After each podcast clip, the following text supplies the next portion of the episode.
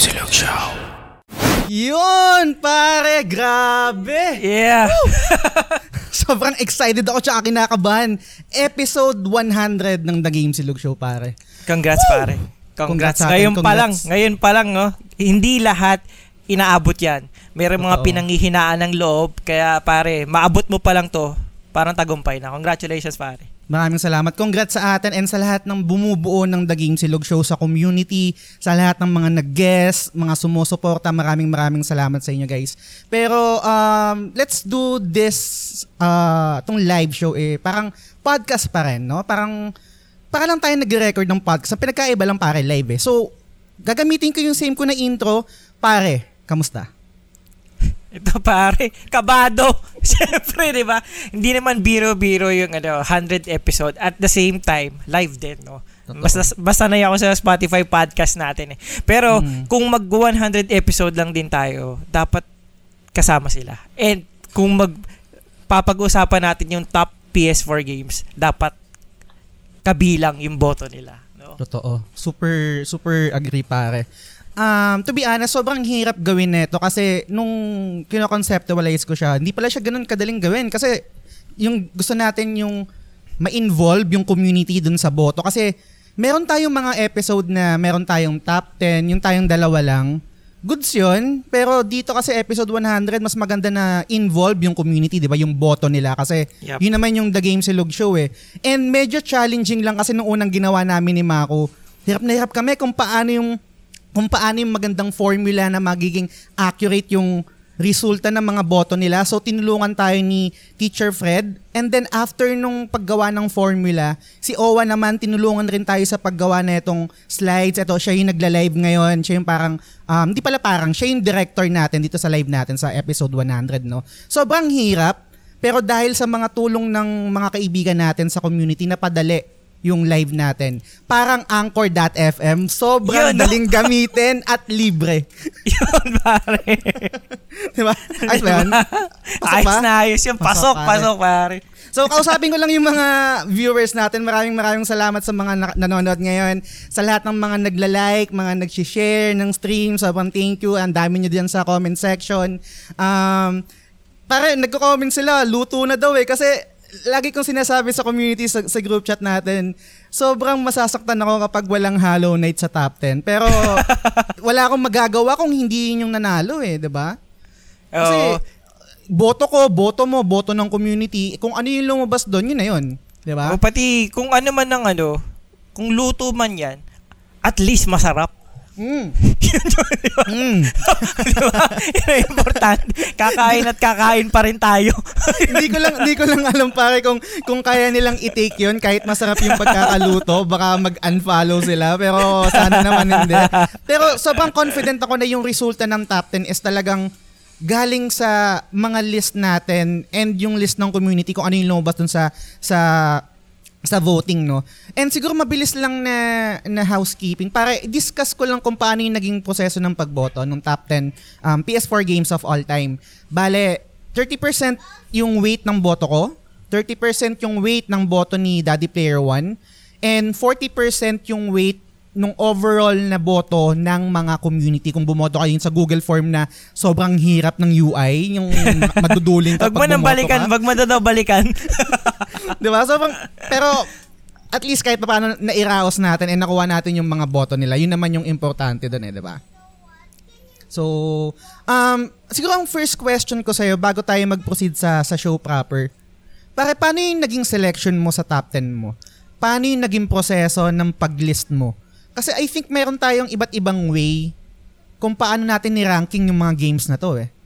Pa- pa- paano Ako- yung sa'yo? Ako malaking consideration na una siyang nilabas sa PS4. Hindi siya remastered, hindi siya yung parang may meron din sa PS3. Talagang sa PS4 siya nilabas. Ah, tapos ah, malaking consideration ko rin na ano ah ito yung gusto ko. Ito Mm. yung mga games na feeling ko na top 10 for me. Hindi ko kinonsider na dapat ito yung pangkalahatan na opinion. But ito talaga kung ano yung feeling ko. Ito yung pinaka nag-enjoy ako na PlayStation 4 game. Ito yung tumatak sa akin. Ito yung pag pinapili ako ng sampu na dadalin ko lang sa isang e-slot, wala na akong ibang malalaro. Sila yung sampung yun. Wala lang gets, iba. Gets. Solid, solid. Kasi pare, sobrang challenging sa akin yung pagpili eh. Meron dalawang parang school of thought I think sa sa pagpili nito. Pwede kang maging objective, yung parang meron kang list na parang gigradean mo sila na ah, anong score neto sa gameplay, anong score neto sa music, anong score neto sa sa graphics, anong score neto sa story, sa replayability. Yung parang magiging objective ka, meron kang list. Sa kabilang banda, meron din pagiging subjective naman kasi ang video games ay subjective, I think, kung paano mo na-experience yung game at kung paano nag-resonate sa'yo, di ba? Iba-iba yun eh. Y- yung experience ko sa sa Among Us, iba yung experience mo sa Among Us. Iba yung experience ko sa Fall Guys. Iba yung experience mo sa Fall Guys. So, dun sa mga top 10 ko, nilista ko yon nirank ko yon base sa own experience ko kung ano yung pinaka nag-resonate sa akin, nag, nag-steer ng emotion ko, and all, sobrang hirap pa rin. Pero yun talaga yun eh. Y- yun talaga yung pinaka gusto kong games eh. Yun yung PS4 games na sobrang na-enjoy ko, umiyak ako, nagalit ako. Lahat, lahat ng emotion, yun yung ginamit ko sa pagpili ng top 10. Yun. Parang So, feeling ko dapat yun mm. naman talaga dapat. Kasi kung ang mangyayari, kung sobrang objective lang natin talaga sa pagpili, magiging kaparehas lang natin si IGN, si GameSpot, o kung ano pang ah, video game, ano, ah, top 10, top 10 yan. Pare-parehas lang yung magiging result natin. Kaya maganda, we have our own character. Kung ano yung mga games na talagang tipo natin sa TGS, yun, yung lalabas dun sa ating top 10. Totoo, totoo. Tsaka, let's be honest, no? Mahirap, mahirap talaga eh. And yun din, gaya nung nasabi mo, yun din kasi yung isa sa mga goal ko sa sa The Game Silog Show no yung pinaka-identity niya nung ginagawa ko yung konsepto ng The Game Silog Show nung nung nag-iisip ako ng pangalan ang unang pumasok lang sa isip ko is gusto ko etong podcast etong The Game Silog Show ito yung maging comfort food ng mga gamers kunwari gusto nag nagki-crave ako sa discussion ng tungkol sa video games dito ako, The Game Silog Show ako. Parang kapareho ng silog, madali, kum- napaka-basic lang niya. Itlog lang siya, tapos sinangag. Pero pag nilagyan mo yan ng, pag nilagyan mo na yan pare ng iba't iba, let's say tapa, tosino, bangus, doon doon doon na-amplify yung yung flavor eh. And I think ganun yung totality ng The Game Silog Show. Napaka-basic lang niya sa surface level. Pero dahil merong meron akong identity, meron kang identity DP1, merong identity yung yung iba't ibang guest natin na ini-invite natin sa show, doon lalong sumasarap yung pagkain o yung show mismo. Uh, kumbaga nakakatuklas pa tayo ng ibang flavor no sa sa different combinations ng mga gamers na sama-sama natin. Na sumasarap Totoo. din talaga.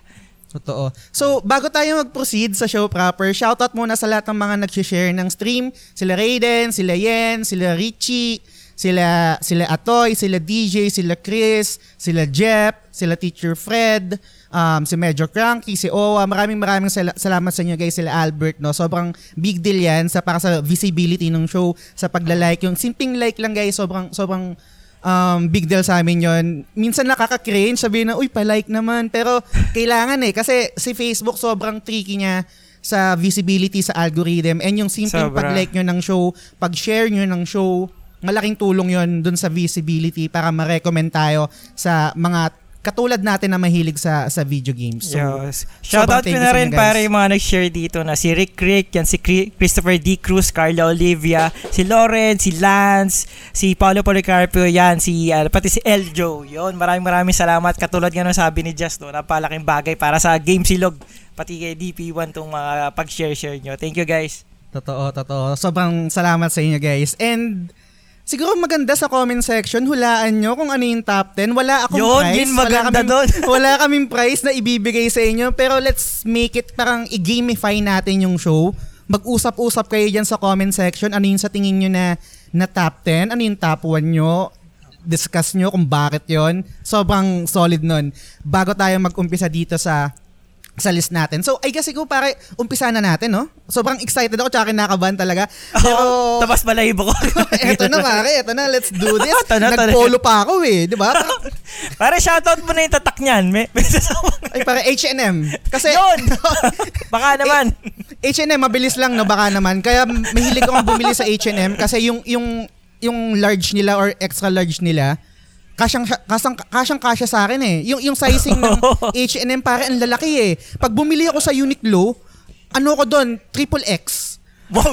Ay, hindi pala triple X. Parang ano pala iba yun? yung triple X, pare. Bold pala yung triple X. Hindi, triple XL. Pag sa, pag sa Uniqlo. Pero kapag nag-H&M ako pare, XL kasya na sa akin eh. Pare, baka American naman iba. size. Kaya iba yung nabibilan mo kasi. Kaya triple X. So may Quiapo pala no, triple X. Mali yan, mali yan. Dibili, dibili, dibili. mali yan, mali yan. So pare, ano, ready ka na ba? Umpisa na natin to? Ready na ako pare. Ang dami nga sa mga comment section, naguhula na sila. Pero so far, ang mga hula nila, no, ang pinakamatunog, God of War. Top Pare, 1, dito, pare. dito naman sa akin sa comment section ko, ang pinakamarami ay Red Dead Redemption 2. Ay, grabe din.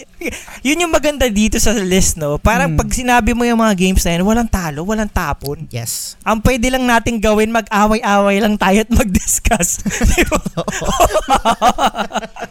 Totoo, totoo.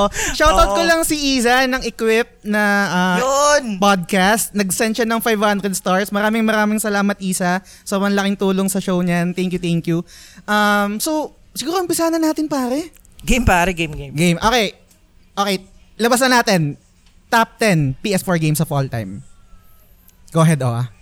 Oy! Oh, okay. Okay. Pare nakikita ko lang Spider-Man. sa list, wala siya sa top 10 mo ha. Wala siya sa top 10 mo ha. Guys, makikita niyo sa lower left yung screen, yung ah, ah, ito yung mga boto namin. Ako, boto ko siya number 6. Si Jazz, hindi niya binoto. And yung mga tao naman, ah, kayong mga viewers, number 8 nyo, si Spider-Man. Yun. Grabe. Pa- ba- pare, explain mo yan, explain mo pare, explain mo. okay. Disclaimer muna. Maganda yung Spider-Man. I think um, sobrang lupit ng ginawa ng Insomniac doon sa traversal ng Spider-Man. Sobrang cliche sabihin na, na, na to, yung statement na to. Pero kapag naglaro ka ng Spider-Man, you will feel like ikaw talaga si Spider-Man. Na parang nagsiswing ka yan. Pinapakita sa video, di ba? Nagsiswing ka sa mga buildings. And then, pwede kang dumiretso laban na pag may mga nangyayaring crimes, di ba? Sobrang solid ng traversal niya. Kaso ang main issue ko dito, di ko alam kung bobo lang ako, yung short distance traversal ang pinaka-issue ko dito. Let's say, from point A to point B, sobrang liit lang na distansya, yun lang yung gusto kong puntahan. Pero dahil ang bilis gumalaw ni Spider-Man, lalagpas ako doon. May, ang, sa, la- la- lagi kong lagi kong quote unquote nababash yung yung Assassin's Creed od, yung Assassin's Creed franchise pero sa short distance traversal ng ng Assassin's Creed yun naman yung masterclass sa kanila sobrang kapit sobrang tight ng traversal sa sa um sa Assassin's Creed na wala dito sa Spider-Man eh and gets ko um yung yung, story ng Spider-Man superhero story, superhero movie. Naiyak din ako dun sa ending niya. Pero hindi siya pasok dun sa list ko, sa top 10 ko. Kasi hindi siya nag-pick. Yung emotion ko hindi nag-pick katulad ng mga game na nilist ko dito. Gameplay, oh, okay din naman. Solid, tight. Pero hindi talaga siya pumasok sa top 10 ko eh. Kinonsider ko siya, I guess, I think nasa top 15 ko siya. Pero kasi shinaful lang shinaful ko yung mga list ko eh. And unfortunately, hindi talaga siya nakapasok sa sa top 10 ko. Ikaw ba DP1? Bakit siya yung number 6 mo sa list mo? Ako una, magdi-disclaimer na ako, no? Super fan talaga ako ni Peter Parker, ni Spider-Man, kung sino may Miles Morales, kung si Ben Reilly man yan, basta si Spider-Man pare. Sobrang idol yan.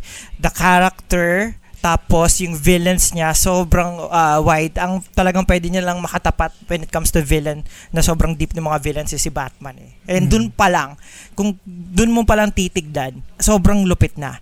And the way ni, in-improve ni Insomniac yung Spider-Man based dun sa ano ah, kalaban niya yung mga dating Spider-Man games napakaganda nung improvement and considering na yung rival niya Arkham Asylum na sobrang ganda rin talaga nung nung combat system and na, na nagawa niyang maging iba at the same time to give a Spider-Man flavor. Sobrang mm. lupit. Hindi, hindi it's a tall task talaga na parang makabangga mo ang isang rocksteady na Arkham Asylum so, na sobrang lupit at mahigitan mo no. Doon pa lang panalo na. And sabi mo nga kanina pre, yung traversal, yung pagwe-web. Sa tingin mm. ko kasi yung sinasabi mong short distance, hindi kasi mm. yun si Spider-Man eh sa bagay. Hindi, hindi kasi yun siya. Eh. Yun kasi yung limitation of humans. Kaya yun yung parang napapakita as a parkour element ng Assassin's mm. Creed. Pero si Spider-Man kasi, yun yung kumbaga yung bare minimum ng skills niya. Kaya mm pwede niyang mapakita yon. Alam ko meron merong isang portion na hinahabol mo si Black Cat. Nasa DLC yun pare. Uh-huh. Na hindi siya makapag-web. Doon na, na doon na exercise yung short distance na traversal na parang ano, baka yun ma-appreciate mo. Doon parang may meron kang inaano ang na iniiwasan ng mga tao pati yung mga kariton na iiwasan niya. Pero dito kasi, binigyan nila ng todong pansin yung traversal, yung pag-web niya sa mga skyline, sa mga iba't ibang buildings mm. sa New York. And you will really feel na si Spider-Man ka talaga. At Ito. sobrang sobrang travel. Ang minsan nga ito yung equivalent ng Grand Theft Auto na parang umiikot lang ako to appreciate Liberty City. Ngayon, nag, nag-web lang ako to appreciate New York City. And ano, parang pinupuntahan ko yung mga landmarks na parang familiar ako like uh, Metropolitan Museum, MoMA, na parang ma-appreciate mo, uy, ang accurate pala ng Spider-Man kahit hindi man sila parehas ng pangalan ng building pero sobrang accurate. And dun pa lang ma-appreciate mo na siya. And yung, yung Spider-Man game actually helped the PS4 when it comes to sales. Kasi Totoo. ang dami niyang natulungan na ano na hindi pa talaga bumibili ng PS4 but si Spider-Man 'yan. Nap, napilitan sila mag ano uh, mag PS4. System seller kasi. Kaya sobrang vital for me tong Spider-Man. Uh, hindi ko lang alam kung pang ilan siya sa top ever ng ano when it comes to sales ng PlayStation mm. 4 game. Pero nasa I'm sure nasa top 5 siya. O Totoo. mga nasa top 3 din yan. Kaya for me sobrang halaga nitong game na to sa sa Sony. And ito nga 'di ba? Lahat ng mga games like God of War, Horizon, Ghost of Tsushima, lahat sinasabi ng mga gamers na lalabas din yan sa PC, sure sila pero sinasabi nila na itong Spider-Man, Sony lang talaga to. Sony kasi mm. to eh, Sony Spider-Man, di ba? Yun nga, yung nilabas na bigla si Spider-Man this coming August. Doon medyo nalungkot yung ano, no, PlayStation ano uh, gamers. Community. Uh. Oo, yun, medyo nalungkot. Pero yun for for me mahalaga talaga tong si Spider-Man kaya talagang dapat ano, ito medyo humabol lang siya sa top 10, at least mm. kasama pa rin siya. Yun. Tsaka, dagdag ko lang din sa sinabi, sinabi mo, no? Oo, hindi siya kasama dun sa top 10 ko, pero sobrang taas ng respeto ko sa Insomniac. Um, ma- matagal nang merong relationship ang Sony with Insomniac, and I guess, I think, etong etong Spider-Man, ito rin yung talaga naging ticket nila to, to, to finally pull the trigger and buy Insomniac na maging first party developer nila. And ngayon, nanganak na rin siya magkaroon ng Spider-Man 2 and Wolverine. Sobrang excited ako doon. And dagdag ko na lang din, no, doon sa isang nabanggit mo, maliban kasi doon sa traversal, ang isang na-enjoy ko sa sa Spider-Man rin is yung music. Pansin nyo yung oh, parang ganda, nagsiswell. Ganda. Nagsiswell yung music niya pag yung ta- saktong tatalon ka pa lang and then yung magsiswing ka na, nagme uh, nag-gain ka na ng momentum ng acceleration, pati yung music nagsiswell din na parang kala mo nasa superhero movie ka pa rin, ay nasa superhero movie ka na rin, Uh, Yun nga lang, hindi talaga siya umabot sa top 10 ko.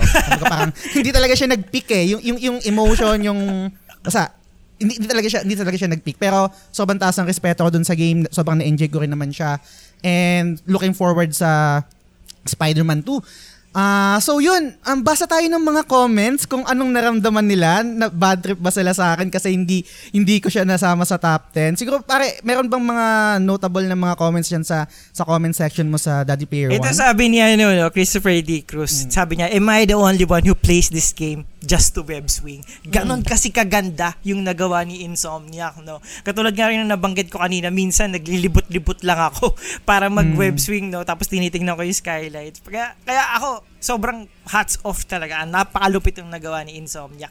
Kaya Ito, naman, 'di ba, uh, sabi mo nga kanina, nabili na sila ni Sony na parang sila yung tipo ng developer na hindi mo na dapat pakawalan.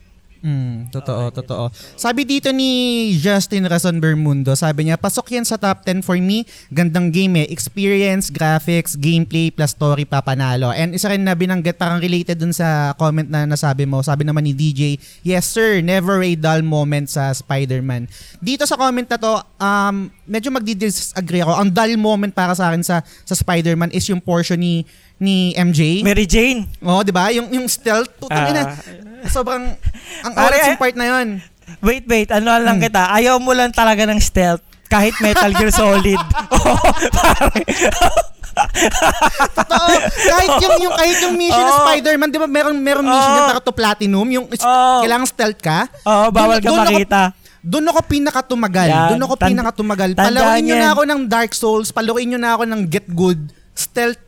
Yon. Ah, sobrang hit So, yan. so I'm sure sa, sa top 10 ni Jazz, walang stealth mechanics. Kahit ano.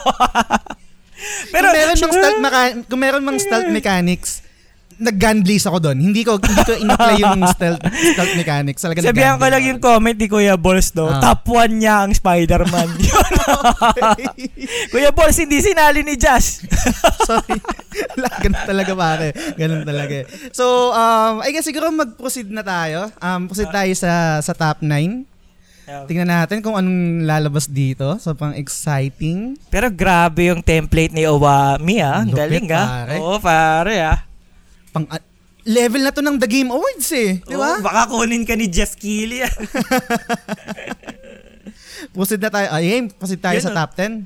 Ay, sa top 9 pala, sorry. Oh, ina! Putang ina! Oh my God! Pwede bang i-veto to? Pwede bang i-veto to? Pwede i-veto, guys? Ina! Oh my God! Pare, ikaw naman mag-explain. Ikaw Ah. mag-explain. Daddy Player 1, bakit walang Persona 5? Okay, sa list ito. mo.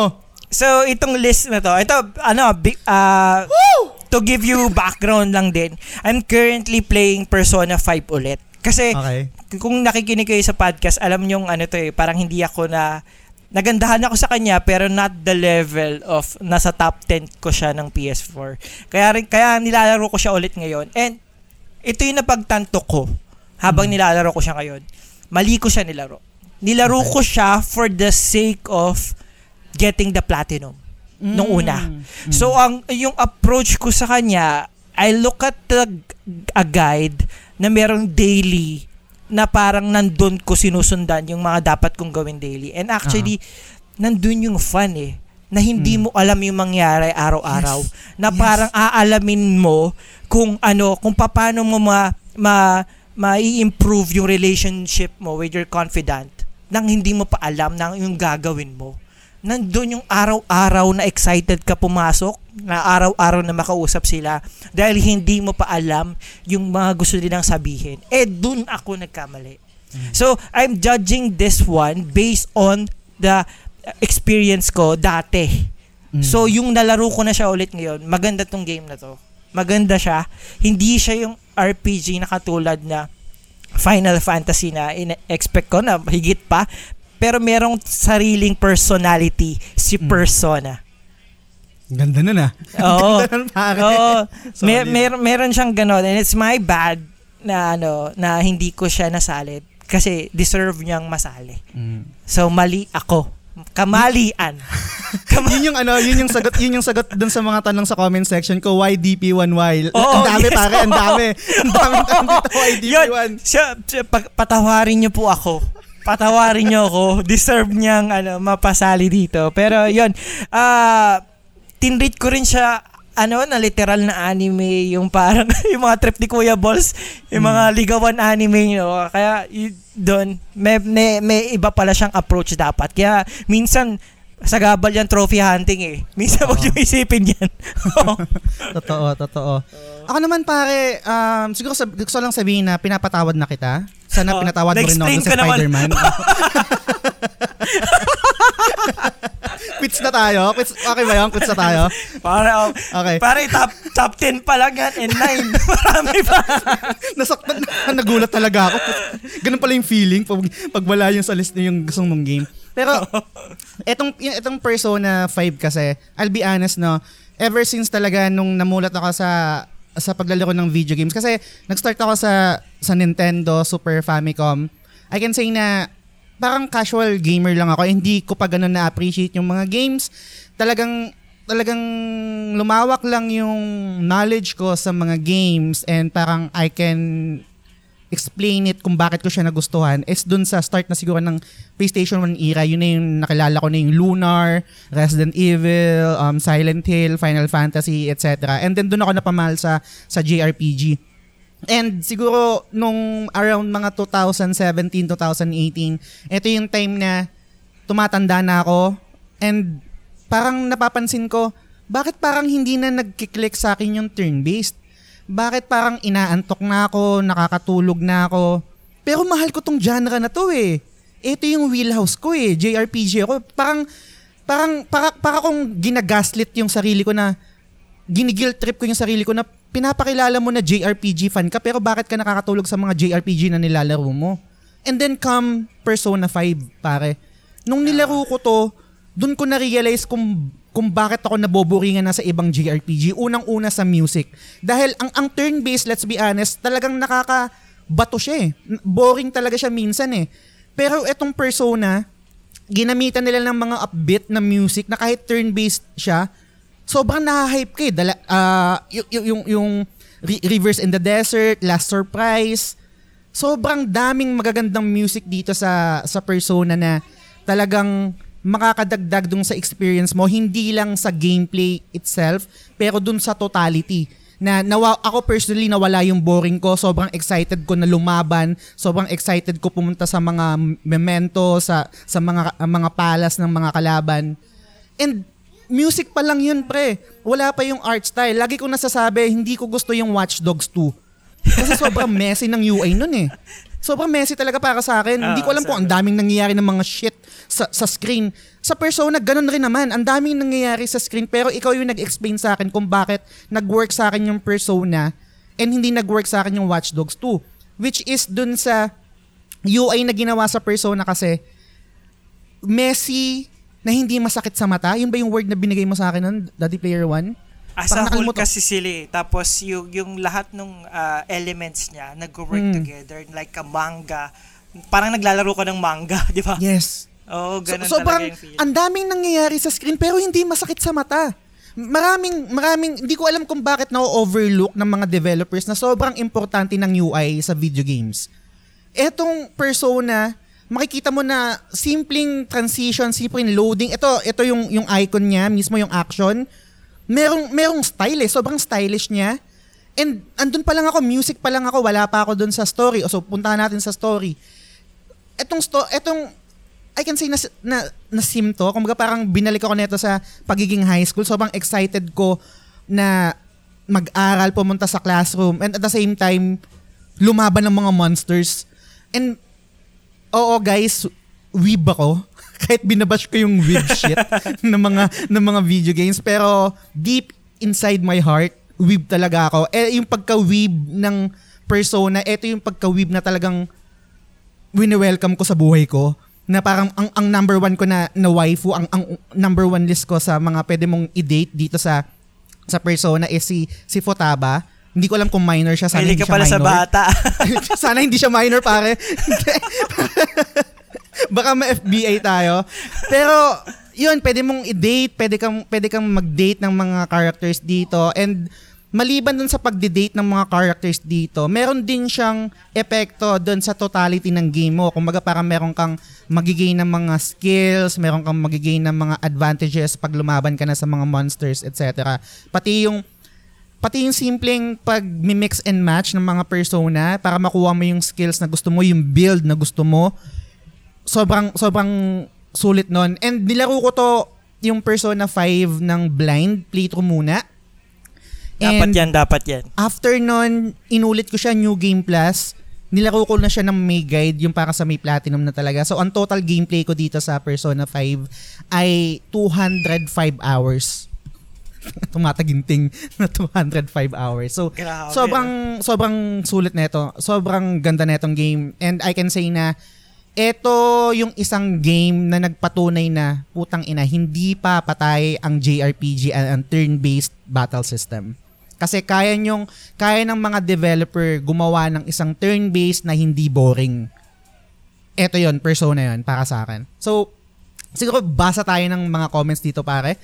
Meron ka ba dyang notable na comment sa comment section mo na Ito sobrang i-share? agree sa'yo si John Joe, no? Sabi Mm. niya, same here, nakakamiss talaga yung turn-based RPG. And Mm. uh, sobrang nasagot nga yun ni, ano, no, ni Persona. Persona. na, na actually kahit turn-based siya, ang laki pa rin ng strategic element doon sa ano, doon sa laban. Lalo na yung mga weakness ng mga kalaban and kung ano yung persona yung gagamitin mo. And kada character, hindi lang yung apat na meron ka, no. Meron silang Yes. meron silang ano ah, strength na talagang kayang ano na yun yung sagot sa weakness ng kalaban. Mm. Kaya you have to plan it rin talaga pag pumupunta ka ng memento. No? Totoo.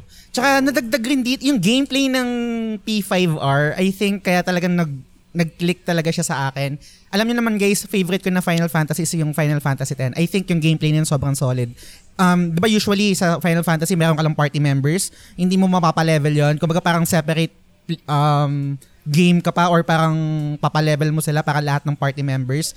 Dito sa Persona, katulad dun sa Fi- Final Fantasy 10, pwede kang parang mag-switch ng player. Ah, Dito sa Persona 5, ginawa nila yon yung baton pass. Ay, hindi pala, hindi pala, iba pala yung baton pass. Basta pag, I think, pag na, napalevel mo na si Hifumi, yung parang yung nagche-chess na babae, yun dun mo yata, ma- kung tama yung memory ko, ah, correct me if I'm wrong ah. Yun yun yung ba si time Star? Na, yung nasa church? Yun yun, Oo, di yun ba? nasa church. Oo, yun nasa Ah, church. ah. Yun na yung time na pwede ka nang mag-switch ng, ng mga members mo, ng party members mo na parang isang sa isang fight. So Ah. sobrang solid nun kasi nawala yung anxiety ko na dun sa Final Fantasy na- or ibang JRPG na sinong sinong party member ba yung gagamitin ko? Um, pag pinalevel ko to, maiiwan yung ibang party members. Kumaga parang ang o, parang olat siya in a way. Ah. Pero sa sa Final Fantasy 10 and then sa Persona 5, brinake nila yun eh. Pwede palang gawa, pwede palang gawa ng paraan. Pwede rin pala yun. Yung ganong klase ng, ng gameplay. Um, Nagbabasa ako ng comments dito, sabi niya, Hifumi best girl, sabi ni Ryan Robert Amado. And sabi rin dito ni Mark Christian de la Cruz, sabi niya, Persona 5 defined a new era of JRPGs at masasabi ko na medyo cultural reset yung refreshing factors nung game like yung UI, battle mechanics, etc. Super, super agree ako dun sa comment mo. Yun nga, parang ito yung talagang para sa akin statement na hindi pa patay yung JRPG, hindi pa patay yung turn-based. And what I mean sa hindi pa patay kasi alam ko merong merong cul- cult following, meron talaga mga followers itong mga JRPG na genre, 'di ba? What I, what I mean is sa mainstream. Kasi kung before hindi kasama sa mainstream yung JRPG, ang naging entry point natin kadalasan is Final Fantasy 7. Ito yung yung Persona 5, ito yung naging renaissance. Eh. Ito yung nag-angat ulit sa sa genre na parang may, buhay pa kami, maganda pa rin kami. Laruin nyo pa rin kami at kaya namin mag-produce ng dekalidad na na JRPG na hindi katulad nung Neptunia. joke lang. Grabe, nagnambas ka pa. joke lang, pero, joke lang. pero agree ako pare kasi ah, yun yung 2017 ba lumabas yung Persona 5? 17 ba? 27 kasabayan ng ano ng ng Zelda pare. Oo, kasi yung medyo sikat na sikat na RPG nun is actually a western RPG which is Witcher. Witcher Hmm. 3, di ba? Kaya doon talaga nandun yung hype talaga ng tao when it comes to RPG. Yung hinahanap nilang elemento is yung nandun sa Witcher. Kaya nga ginaya ng Assassin's Creed yan, Mm. Assassin's Creed Origins. Kaya buti na lang talaga meron tong yung mga games like Persona na binalik yun, no? Tapos So- at the same time, turn-based pa. Which is itong element na to, ang laking bagay sa mga dada gamers. Basahin ko lang yung comment ni Sir Ross Oliver, no? Mas preferred ko turn-based para pwede kumain habang naglalaro. Mm. Oh. Kasi ang ang laking factor yun. Halimbawa ako Oo. nagpapa-level up ako, tapos ah, habang may ginagawa kang iba, pwede kang mag-grind eh. Tapos while, while doing something, kahit nga magtrabaho, pwede mo pa rin, di ba? Kasi turn-based, wala kang inaano. It's more fear tra- strategic kung ano yung mga next move mo, pero hindi ka minamadali. So, ang Mm. laking bagay. Totoo. Meron ding isang part dito kasi sa last na last point ko na to to, to take it home no kung ba talaga nagustuhan ko yung persona. Nung una kong nilaro siya kasi blind playthrough nga. Pare bad ending ako. Na- namatay ako yung bida. Oh. sa, sa game. Parang same na nangyari dun sa sa Persona 4 Golden ko na na playthrough kasi naka-blind rin ako. Meron din namatay so ba- bad ending rin siya.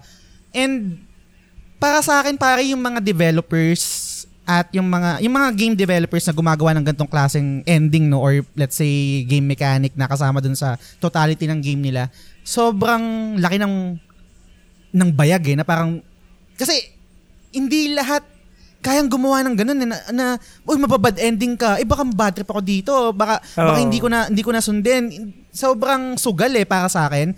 Pero sila ginawa pa rin nila and nag-work siya sa akin kasi uulitin ko titignan ko kung saan ako nagkamali bak bak ano yung decision ko kung bakit ako na bad ending and yun dire-diretso na sobrang sobrang mahal na mahal ko tong persona though hindi ko pa talaga nalala ko yung royal so Ako rin pare. Hindi ko pa nga natatapos yung 5 eh. Pero tatapusin ko yung promise guys. Tapos magbibi, mag spoiler cast natin yan pare. Yes, pare. Tuloy Ah, natin yan. Spoiler Tuloy cast natin na yan, tuloy natin yan. Oo. Ayun. Whew, grabe. Dalawa pa lang tayo, guys, ha? Um, sobrang, sobrang solid. So, I guess, pare, diretso na natin to sa top 8. Tingnan na natin. Infinity. Okay. Ano kaya yan? Check natin. Owa, ano yan? Ano yan? Owa. Kinakabahan ako. Oh! oh my God!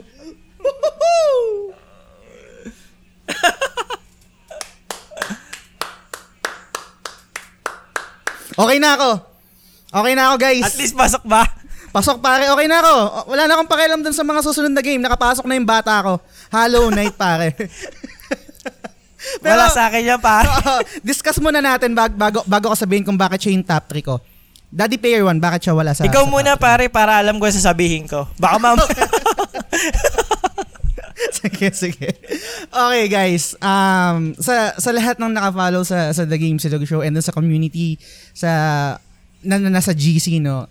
Alam niyo naman kung gaano ko kamahal yung yung Hollow Knight. Alam niyo kung gaano ko mahal yung genre ng Metroidvania. Hindi ko alam kung mag-agree kayo, pero wala akong pakialam. Okay lang din naman yun kung mag-disagree kayo. Ganun naman talaga ang buhay eh. Hindi tayo laging mag-agree sa isa't isa. Pero, I will say this. Metro, ah, butang hirap. Pero sasabihin ko, Hollow Knight, dinetro niya sa akin yung Castlevania Symphony of the Night, pare. Blasphemy. Pare, yung, yung Castlevania Symphony of the Night, yun yung nasa upper echelon ko. Yun yung parang talagang pantheon ng, ng greatest game of all time. Yung, yung, yung pixel art nun, yung gameplay nun, yung music nun, pati yung, pati yung pagbaliktad ng castle, sobrang genius nun. Masterclass. Pero nung nalaro ko yung Hollow Knight, hindi ko ine-expect at hindi ko hindi ko naisip na kaya niyang higitan yun. Kaya niyang, eh, kaya niyang i-dethrone sa akin yung yung Castlevania Symp- Symphony of the Night. Para sa hindi mga familiar sa Hollow Knight, ang Hollow Knight ay isang indie game na ginawa ng Team Cherry. Metroidvania siya and mas mahirap siya dihamak sa ibang Metroidvania. Let's say yung sa Castle yung Castlevania guys, sobrang dali lang nun eh. Hindi siya hindi ko sinasabi na sobrang dali niya dahil parang nagyayabang pero pag inanalyze nyo kapag nilaro nyo siya, sobrang dali lang niya compared dito sa sa Hollow Knight. May kasamang difficulty na talagang malagit good tong tong Hollow Knight eh. So dagdag yan dun sa charm nung game. And speaking of charm, sobrang charming ng art style ng Hollow Knight.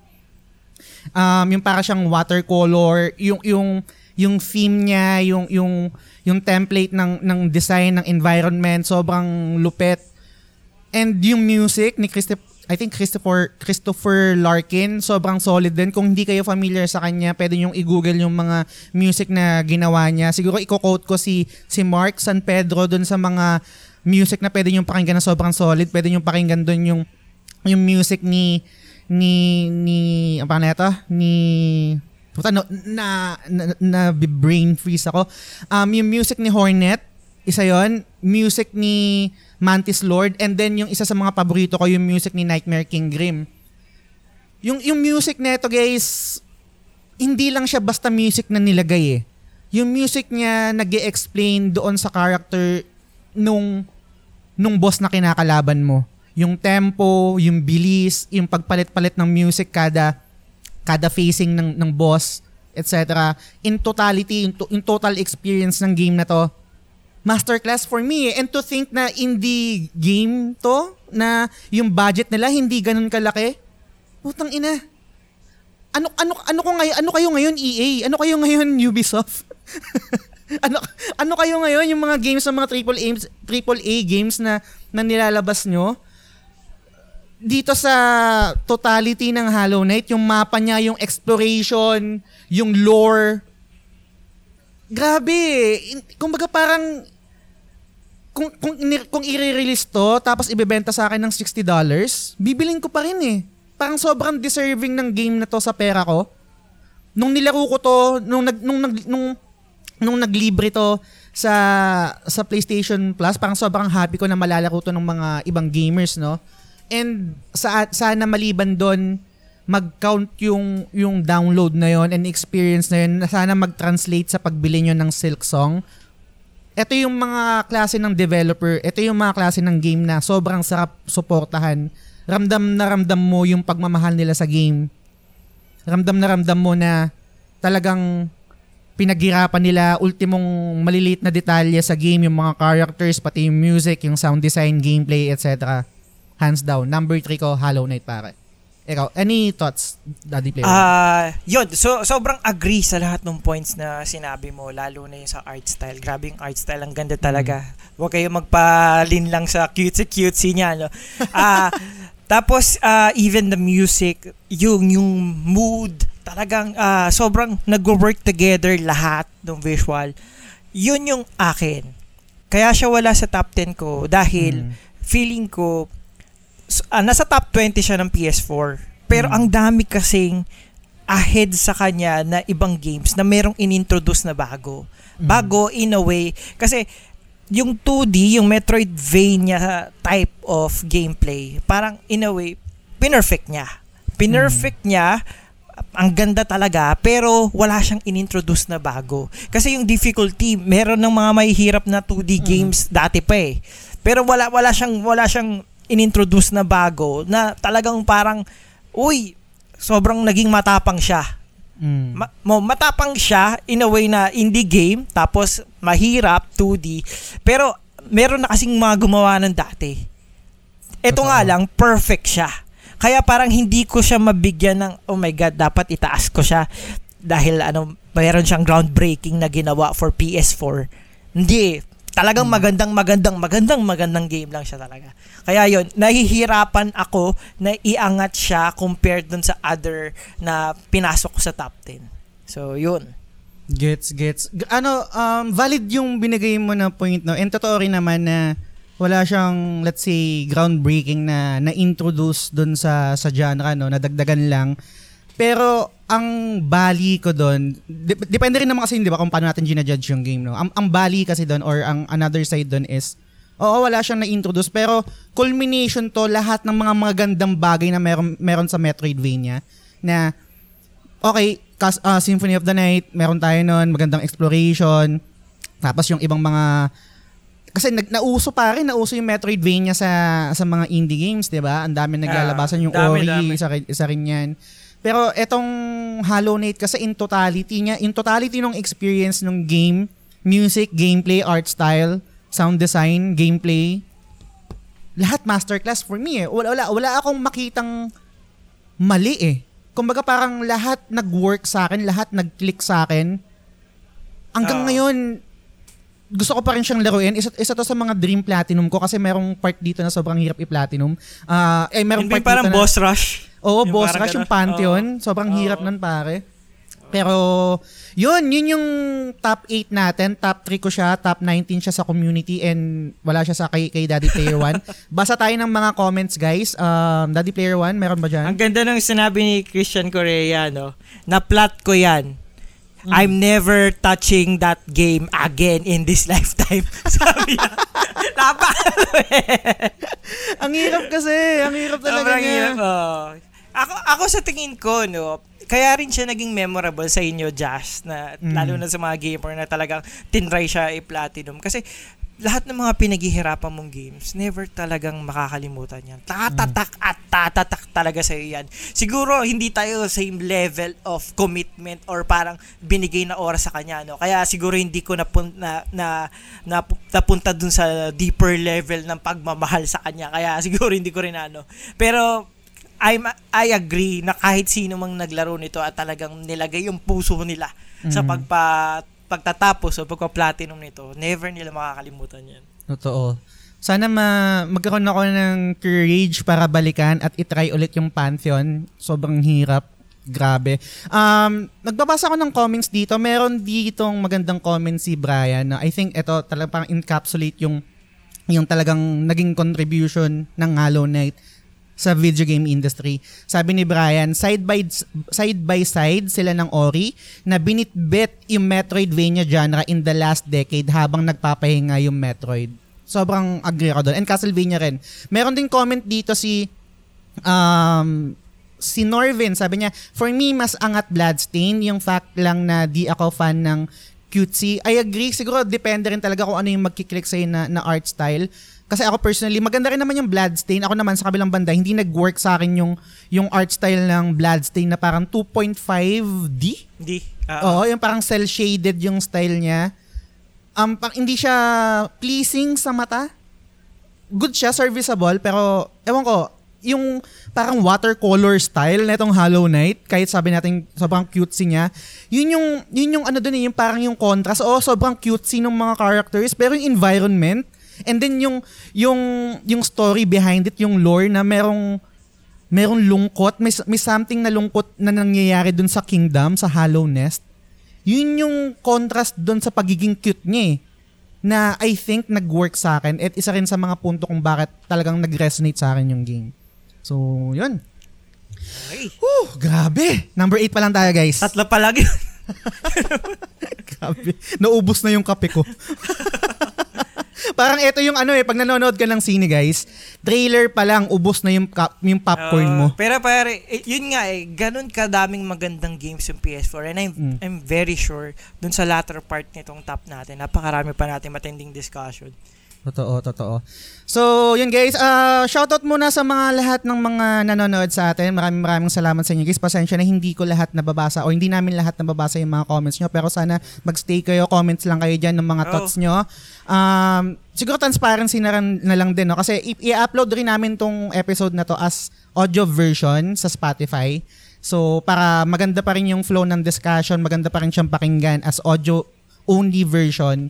Kaya nalilimitahan rin yung pag-shoutout namin, pag pagbasa ng mga comments nyo. So, shoutout kay Kuya Balls, salamat sa pag-share. Kay Justin, salamat sa pag-share. Shoutout sa inyo guys. Thank you sa pag uh, pag-participate sa episode 100 ng The Game Silog Show. So, pare, game? Pusit tayo sa Game, top game 7. number 7. Favorite Okay, number number, ko seven. yan ah. Game. Number 7 tayo. Tingnan natin kung anong ilalabas dito. Ay, ay, ay, ay. Ah, Ay, putang ina naman! Ayoko na. buti ka pumasok eh. Oh my God, naiyak ako. Ano ba itong naisip ko? Bakit, ba't, ba't, ba't, ba't, ko, ba't pa natin ginawa to? my God. pare, okay lang. Ikaw muna mag-start. Bakit wala yung nears sa'yo, pare? Ah, oo, kasi yung nasa top 10 ko, talagang, uh, for me talaga, mas groundbreaking yung mga nadulot nila sa PS4. Kasi ito, ah, magiging bias lang din ako sa Square E- Enix. Yung, yung music niya, sobrang ganda talaga ng music niya. And yung characters, and yung vision dun sa story, kakaiba talaga, kakaiba. Mm. Pero in terms of gameplay, ah, ka, pwede akong pumikit, Bayonetta nakikita ko. Mm. Pwede akong pumikit, pwede kong maisip na merong portion ng Devil May Cry. Wala siya kasing ano eh, alam mo yung parang merong bago inintroduce or parang bagong aspect na ma ma-own niya. Mm. Kasi as a whole, maganda siya. Mm. Oo, pero wala. For, for me lang, hindi yung mga 10 games na pinasok ko, yun talaga yung parang nagkaroon ng ah, meron kakaibang na contribute on the PS4 generation. And yung Nier Automata, as a whole, yung story, yung characters, yung music, ang ganda talaga, no? Pero kung ilalagay mo siya sa ibang media, magsa-stand out pa rin siya eh. Pero yung gameplay, doon ako feeling ano, sakto lang, hindi hindi hindi siya hindi niya kayang levelan yung mga feeling ko mas angat pa sa kanya. Gets, gets.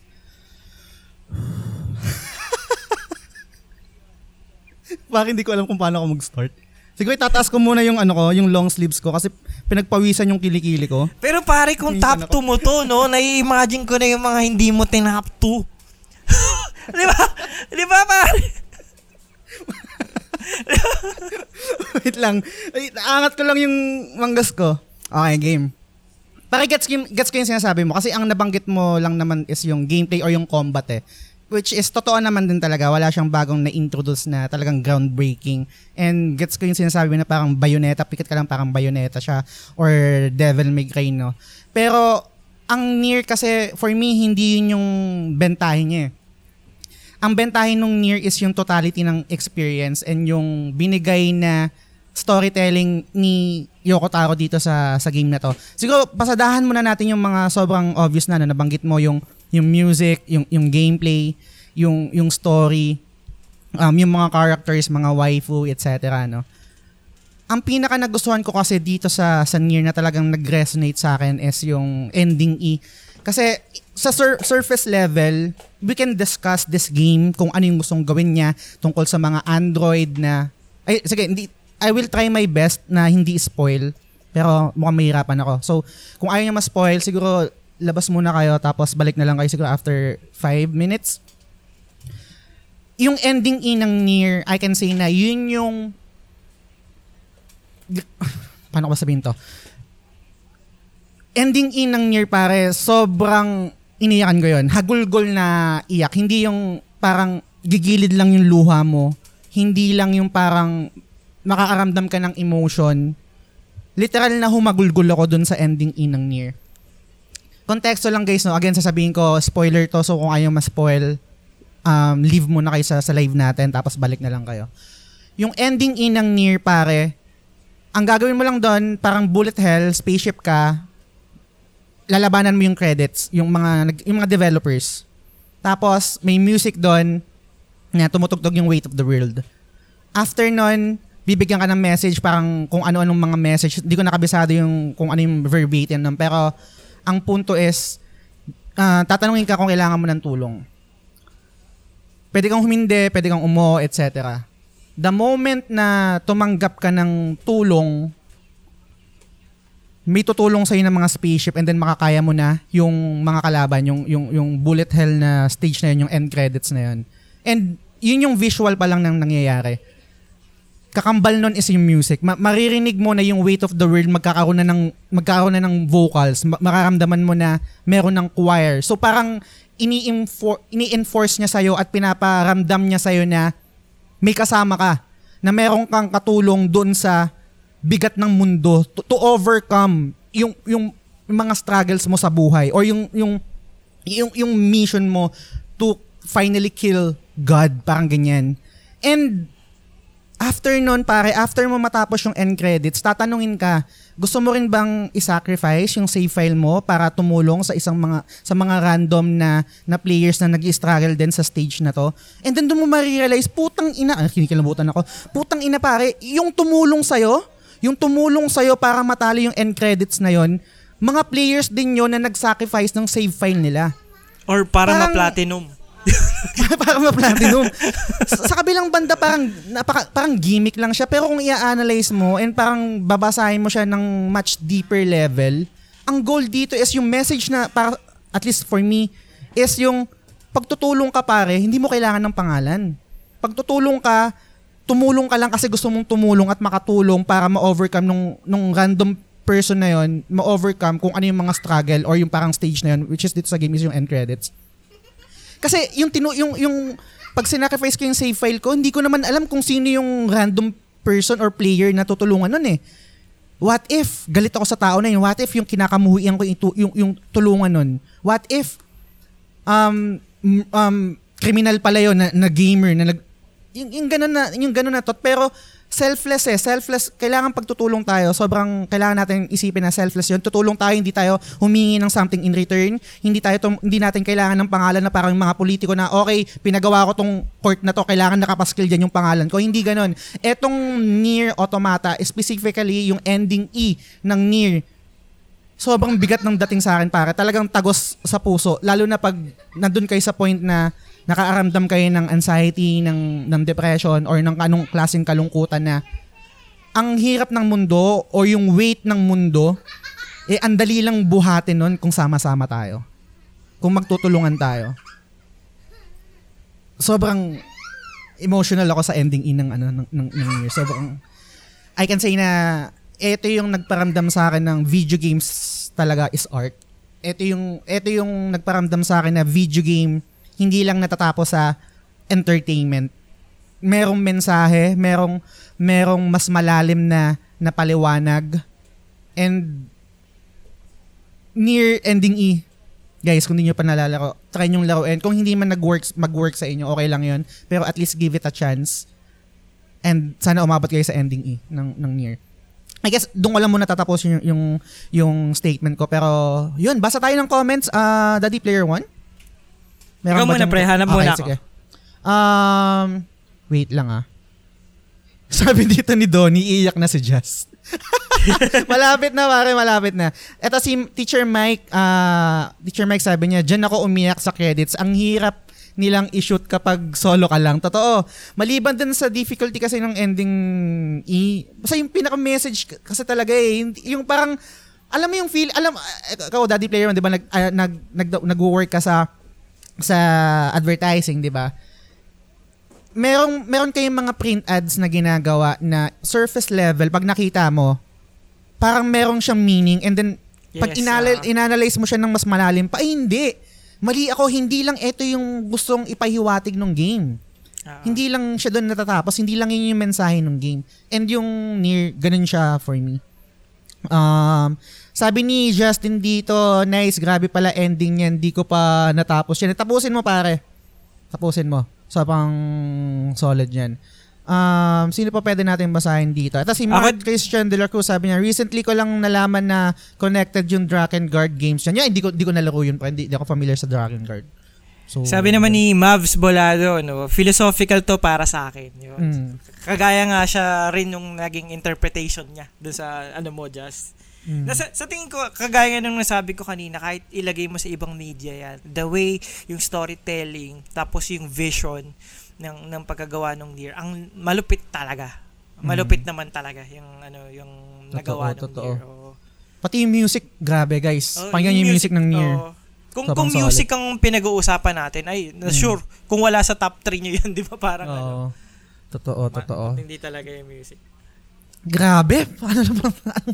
game, top, game ano pare. Top, kaya pa ba top 7 pa lang tayo. kaya pa ba? Guys, kaya pa ba? Kaya pa yan. Proceed tayo, top 6.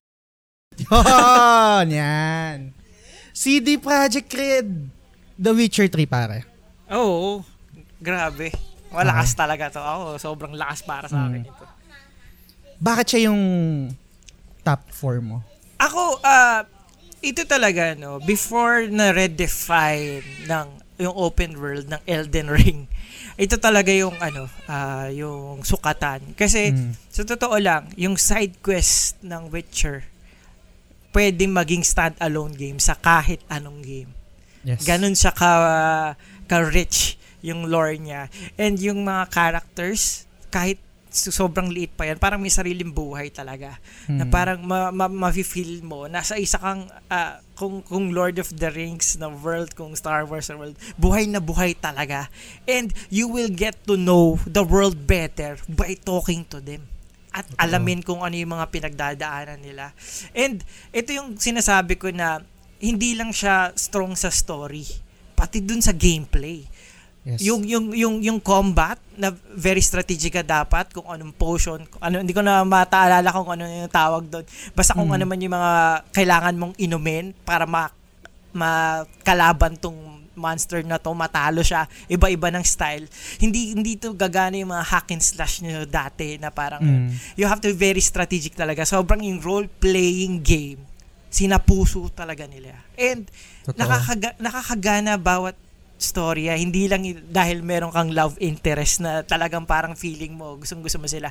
The way they treat you as a father, sobrang malakas for me. Kasi uh, as a father, very protective ka. Lalo na kung uh, babae yung anak mo, 'di ba? May parang nature na yung mga lalaking ganun eh, na protective sila dun sa ano. Pero hindi nila hindi natin alam. Minsan, yung pagka sobrang protective natin, yun yung nakakapag-hinder sa growth nila. So yun Totoo. yung na, so yun yung naano natin sa kay Siri na sa dulo na baka sobrang protective natin nila sa, kay Siri, hindi natin siya na pa expose sa mga bagay na pag makakapag-strengthen sa kanya. Hindi tuloy siya pwede mag-survive kung mag-isa na lang siya. The that realization na billing by being a father kasi nilabas to 2015 2017 ano uh, uh, airpods na ako no kaya parang Ah. doon talaga nag-resonate talaga sa akin na the more mo hindi expose yung anak mo sa mga ano ng buhay baka mas humina siya so yun, yun, yun yung lesson ng gameplay and story are working together na Solid parang yun. talagang inaano ano sobrang love na love ko yun and sa mga lalaki din no kung kung fuckboy ka hindi ka magwawagi in the end. yun yun. Napakagandang lesson ng CD Projekt Red yun, no? Na parang kung tikim ka lang ng tikim, ang, ang pinagpapala ay yung mga loyal. Question Wala- pare, pinatay mo ba si Kira fucking Mets? Hindi. Ay, Hindi, ko kaya. Oo, Hindi hindi, ko kaya. Hindi ko kaya. Pero sinext mo Tingnan mo siya. Huwag na natin pag-usapan.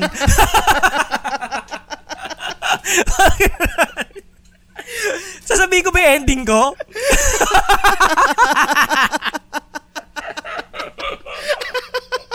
sorry, sorry, akin yun, akin, akin. Hindi, ah, idagdag ko lang, idagdag ko lang pare kasi nilaro ko yung Oblivion, Elder Scrolls, ah, nilaro ko yung Fallout, ah, Mm. 3 and 4. Yung Western RPG, ito talagang uh, pinnacle of Western RPG for me, yung Witcher 3, no? Ah, ah, humahalera dyan yung Mass Effect 2, pero Witcher 3 talaga for me. Ah, sa mga hindi pa nakakapaglaro ng Witcher, dahil parang sobrang tagal na niya, try nyo guys. Napakaganda sir. game yan. Yun, um, so, super agree ako sa lahat ng mga sinabi mo. Pero bago ko sabihin yung thoughts ko about it- dito sa game, shoutout pala sa lahat ng mga nasa comment section. Tuloy nyo lang, comment lang kayo dyan. Ah, maraming maraming salamat sa pagstay and panonood sa sa live namin ni Daddy Player One. No? Super agree ako dun sa mga sinabi mo pare. And siguro bago ko explain yung thoughts ko about sa The Witcher 3, shoutout ko yung kababata ko na si Ampi. Super late bloomer kasi ako sa PS4. Um, nagkaroon ako neto, I think 2016 na. Binili ko lang siya, kumbaga parang ang naging reason lang kung bakit nakapag-decide na ako, ne, bibiliin ko na tong PS4, eh dahil yung palabas na yung Final Fantasy 15. And kinausap ko si si Ampi, yung kababata ko, pre, ano bang magandang laruin sa PS4, ganyan ganyan. Nabanggit niya sa akin, laruin mo yung The Last of Us at saka yung The Witcher 3. Sabi niya, ano ba yung The Witcher 3? Open world siya, basta laruin mo, so, so, super solid yan. And then, nung nilaro ko yung The Witcher 3, sabi ko, ganito na pala, gaganda yung mga games ngayon, no? Kasi, ang huli kong nalaro na open world, hindi, hindi ako masyadong ma-open world before eh. Ang nalaro ko na open world, I think, Skyrim sa sa PS3. Eh, isa Eh, yung- pala yan, Skyrim. Eh, eh, yung Skyrim pare, maganda siya, ex- parang experience pa rin siya, pero wala namang bentahe sa akin yung story nun eh. Nung nilaro ko yung The Witcher 3, ito yung nagpatunay sa akin na kaya ng mga developer at kaya ng genre na open world na merong bentahe ng story. Kasi kadalasan pag open world, dahil nga sobrang open niya, pwede kang mag-side quest, pwede kang, pwede kang mag-tackle ng ibang storyline, etc. Nawawalan ka ng focus eh. And kadalasan yung mga side story or yung mga side quest, kumbaga parang padding lang na para mas, mas maging malaki yung game. Para makatag, makadagdag sa total um, gameplay mo, etc. No? Pero dito sa The Witcher 3, pare lahat ng side quest walang tapon. I can say na walang, Oo. walang tapon na side quest dito, walang tapon na side story dito, and lahat ng desisyon mo may bigat. Hindi yung basta-basta na, okay, iba yung, iba yung naging desisyon ko sa ganito. Pinapili ako, papatayin ko ba o hindi. Hindi katulad dun sa ibang games na parang hindi ka magkakaroon ng guilt kapag ito yung ginawa mong desisyon. Dito sa Witcher 3 talagang magbabago yung yung co- course nung nung story, yung pangyayari, Sexy yung time mo. story se- yung sexy time mo, exactly. And then magbabranch, ang, ang malupit pa doon pare, magbabranch out pare, magbabranch out yung story na yun kasi yun yung naging decision mo sa ibang route. And Yes. maganda pa rin siya. Labas pa doon yung unicorn. Oo. Labas pa doon yung eksena sa unicorn. Pare, pero bago ko bago natin tapusin yung discussion sa sa The Witcher 3 no. So bang curious ako, sinong bias mo? Team Tris ka ba o Team Yan? Ah, ako ang sagot ko diyan si Yen talaga is the ano, the the girlfriend the trophy. Gano'n, no? Pero pag gusto mo talaga ng pangmatagalan, na parang Mm. gusto, maraming anak na mag-aalagaan na yung anak mo at ikaw, at Mm. magtutulungan kayo mag-alaga sa anak nyo. Si Tris eh. Ah. Nandun yung character ni Tris. Pero kasi, ang hirap pag nakakita mo si Yen. Totoo. Oo. di- Oo. Guys, comment nga kayo dyan, guys, sa comment section. Oh. Team, team Tris ba kayo o Team Yen? Oo, Kasi ako, Oh, yun. ako pare, Team Tris din ako. Hashtag Oh. Team Tris. Pare, Kaso kasi ang, ang, ang, nung nakausap ko si, si Vibs ng, ano, ng Ara-Ara podcast, ang balik niya sa akin is, ang destin talaga is si, si Yen eh. 'di ba Parang meron silang scene doon sa may barko. Something. Parang, ang, ang, di ko lang maintindihan nung time na yun kasi hindi pa ako ganun ka, um, knowledgeable sa lore nung The Witcher 3 kasi The Witcher 3 na kagad ng laro ko eh. Na ano, parang beach ni Yen. Ay, sorry. oh, hindi. Pare kasi naman, hindi naman lahat ng destiny, ibig sabihin, ito yung tama for you eh. Ito yung best for you, di ba? So, pwedeng destiny ka dito, pero talaga mag-aaway naman kayo magdamag, di ba? So, I, I agree, destiny niya talaga si Yen. Pero, Ah. kung blow by blow by blow, parang parang mali yung ginamit kong word. blow by blow, unicorn, let's pound, go. pound per pound in terms sa ugali, pati yung the Ah. way nyo uh, i-interact si Geralt. Mm. Yung down si Geralt, sino ba yung nandun? Pare si Tris. 'Di ba? Tris pare. Oo, 'di ba? Yung Witcher 2 na down si Geralt, sino ba yung nandun? Si Triss Yes. eh. Nasaan si Yennefer? Nasaan si Destiny? Mm. Oo, okay. Pero ang dami dito. Si Paolo Policarpio, Yennefer, Yennefer talaga. si, si Edgy Weave dito, Yennefer is the goat. Sabi. Oo. Hi, salamat sa pag-share ng stream. Thank you, thank you. Sinabi naman ni Christopher D. Cruz, no? Why not both? Sa bagay, ganun din kasi kasi si si si, si Kira, pare, nag-sexy time rin kami ni Kira Metz eh. Hindi ko pinalampas si Kira eh. Oo, parang hirap nun. Ang hirap malagpasin. parang sarap tuloy laruin ulit. Pero shoutout ko lang again si Ampi pare. Sobrang paborito niya yung The Witcher 3 at alam mo ba, pinarangalan niya sa bunso niyang anak, Siri. Wow, ang ganda, ang ganda, ang ganda. Mm, Siri yung pinangalan Oo, niya. And diba? dagdagan lang din kung bakit siguro si Team Wag- Tris ah, Wag lang siya mag-iPhone, no? Malilito yung pag tinawag niya. totoo, totoo. Dagdag ko lang kung bakit si Tris din ako, kung bakit Team Tris din ako. Yung yung yung chemistry kasi ni ni, ni Tris tsaka ni Geralt, Ger, Geralt or Geralt, Geralt, wala doon kay Yen eh. Pag pagkasama ni ni Geralt si Yen, parang lagi may tension na nangyayari. And for me, parang hindi ganun yung relationship. Parang dapat you can be yourself 100%. Parang walking on eggshells palagi si Geralt kay Yen. Parang feeling ko, ah, ewan ko. Parang hindi lang talaga siya sa, akin- para sa akin si Yen. Uh, Team Tris ako all the way. kasi si si Tris sa mata mo tinitignan eh, no? Yes. Pero meron, Si- merong, merong, merong ano dito, meron dito si Edgy sabi niya, ginamit niya yung amnesia ni Geralt para makadami kay, kay Geralt. Sabi. Bawal pa sabihin sa... Wait lang, ako kinote ako ni Paolo, no? Sabi niya, no? Masarap ulitin. Masarap laruin ulit. no? Mahirap, puta, mahirap palang i-discuss Number to. 5 na tayo, pare. Baka Oh, oh, sige. pa tayo mapunta. Last na, shoutout sa Pasiflora. Yun na lang. shoutout sa Pasiflora. Pasi- Pasiflora is the place to be. Okay, so game. Next game tayo. The Game Silog Show is powered by Anchor.fm. Sa Anchor.fm, sobrang dali lang mag-podcast and it's free. Umpisahan mo na yung podcast na matagal mo nang gustong gawin. GGG! Uy, my Uy! God! God. My heart. My Ako na, heart. ako na mauna dito, pare. Ako na mauna. Sige, kanina mo pa ako sinasaktan, pre. Hindi kasi ako, isang from software lang yung game na ni- pinasok ko. mm. Isa lang. And hindi ko alam kung nandito ba siya sa top 10. Pero hindi ako, ta- parang hindi ko matanggap na hindi yun papasok sa top 10. Kasi isa yun sa nag-define talaga ng PS4 and isa yun sa nag-define ng Front Software. Siguro i-reserve ko na lang yun kung lumabas man siya dito. Pero pag di siya lumabas, kasako na lang ilalabas. Mm. Ah, sobrang ganda ng Sekiro. Sobrang ganda. In, in terms of combat, this might be ano, uh, the best from software game for me. Ito rin yung pinakamahirap. Ito din yung pinaka-fulfilling na matapos do. Imagine mo lang yung pag-parry, pag-parry. Ito rin pinakamasayang na platinum. Yung iba, more of ano eh, more of parang, oh ay, sa wakas. Pero ito, yung na platinum to, grabe. Ang saya, ang saya na feeling ko master swordsman ako, no? Pero, yun nga eh, kaya hindi ko siya sinali dahil namili lang ako ng isang From Software game. And yung isang From Software na game na yon actually redefined for me kung ano ba yung From Software. Kaya doon ko na lang i-stop. Oo. Totoo. Hindi ako malalim pre, okay lang? Puff lang ako. Number one mo yan, pare! Mm. Number one ko yung Sekiro, pare. Ay, wait.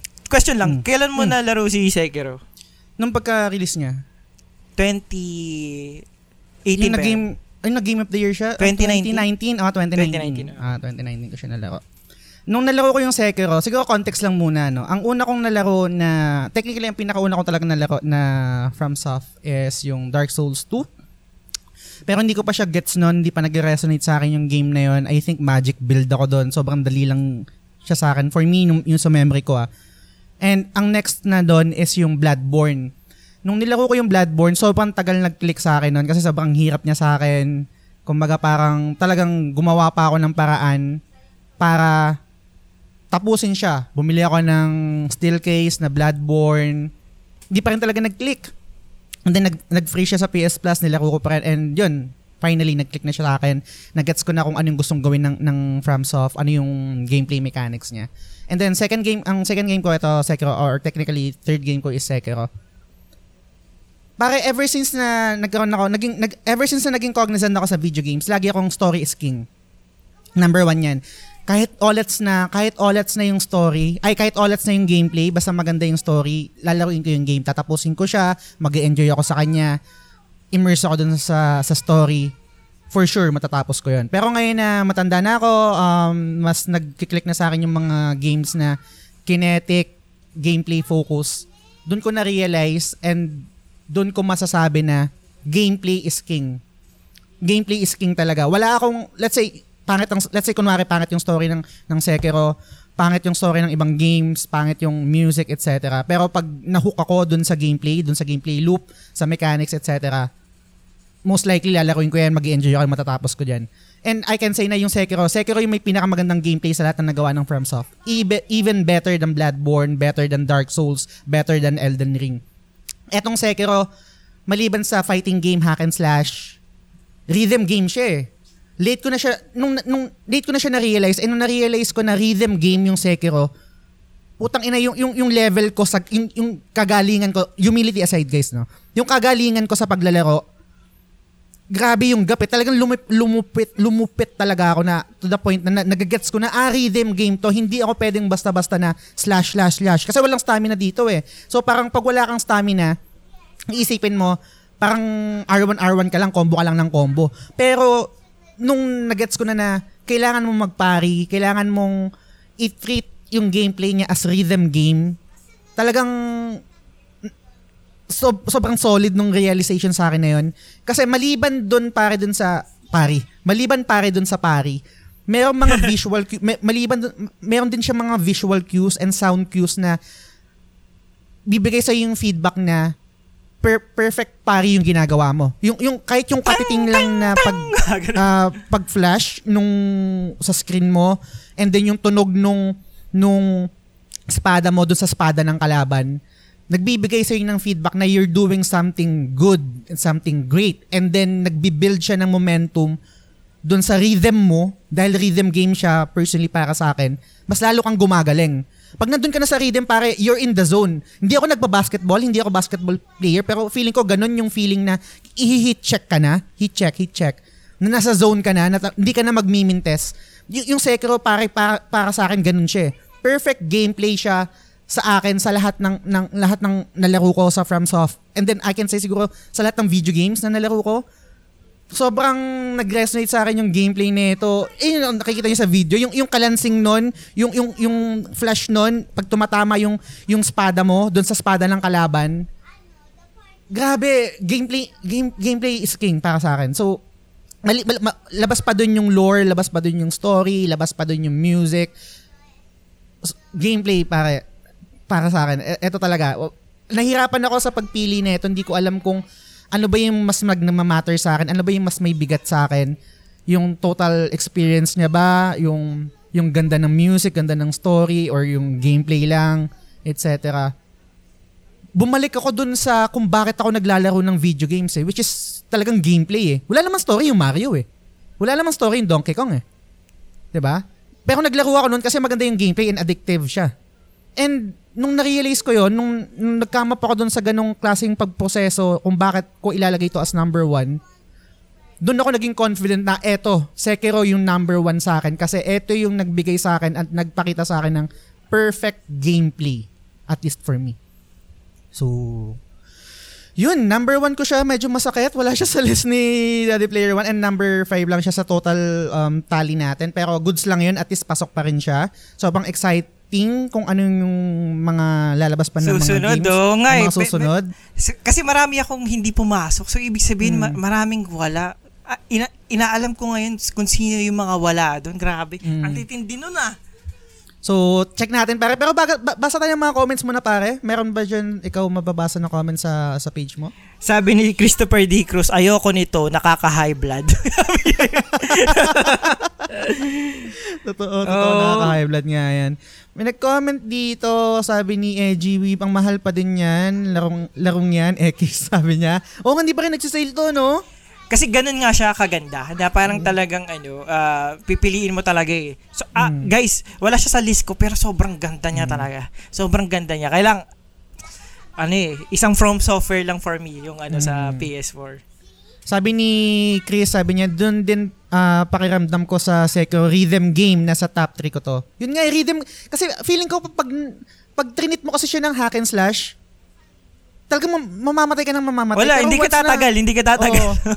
Basta, pero pag na-realize mo na, ay hindi, I'm playing this game incorrectly, dapat lagay mo siya ng rhythm game, pansinin nyo guys, talagang mag improve yung ano, yung, yung, yung galing nyo or yung performance nyo dun sa, sa game na to. Parang wait lang, parang nararamdaman ko wala yung Phantom Pain. Metal Gear Solid, Phantom Pain wala. Parang medyo na, na ano na ako ngayon. Oh my God. Check natin. Parang ah, imposible check to ah. My, Metal Gear Solid? Phantom Pain? The fuck? natin. Check natin. pare. Woo! Grabe. Okay. Siguro proceed na tayo sa top, ano, top, ano na tayo? Para? Four, Top four. four, Top top Lapit four. na, lapit na. Lapit na, malapit na. Okay. Woo! Master Owa, let's see. Ano yung top 4 sa list? Oh my God! Pero goods.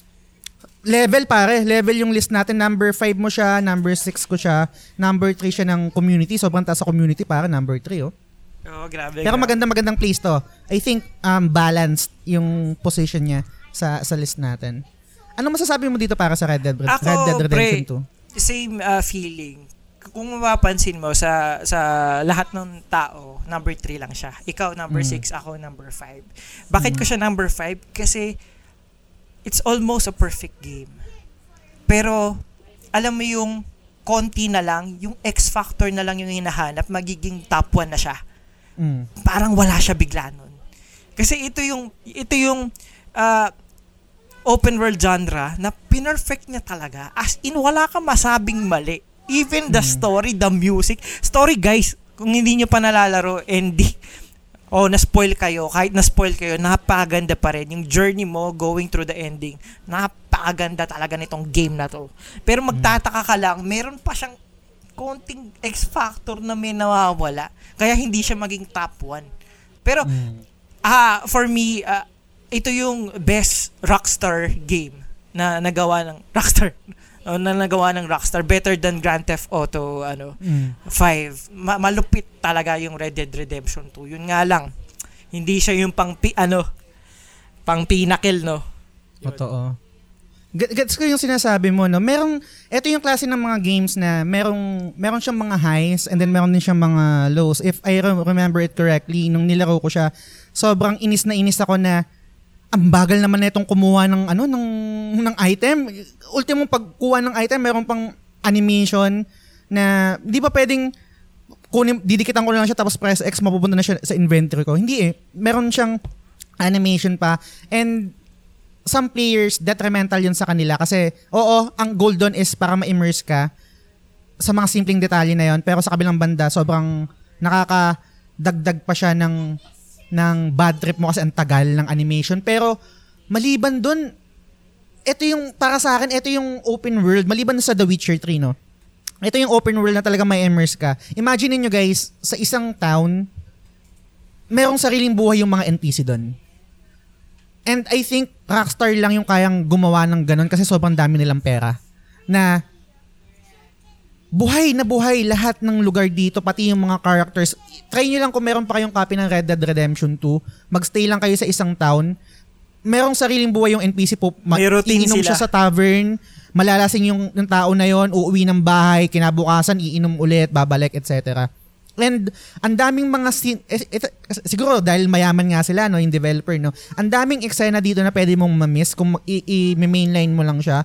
Meron dito, di ko alam kung na-experience nyo yun guys, so, merong isang eksena dito sa, sa may camp na pag natulog ka kagad, syempre hindi mo ma-experience yan. Pero pag nag-stay ka after ng meeting, mag-ano ka lang, mag-eavesdrop ka lang sa isang camp, merong nagsisexy time. si Abby yata yun, tsaka yung isang something. And lahat ng characters dito, um, memorable, and parang me- merong parang affected ka sa kanila. Kunwari ako, lalo na sobrang, yung, yung, ang pinaka-favorite ko na story dito, yung story ni Sadie.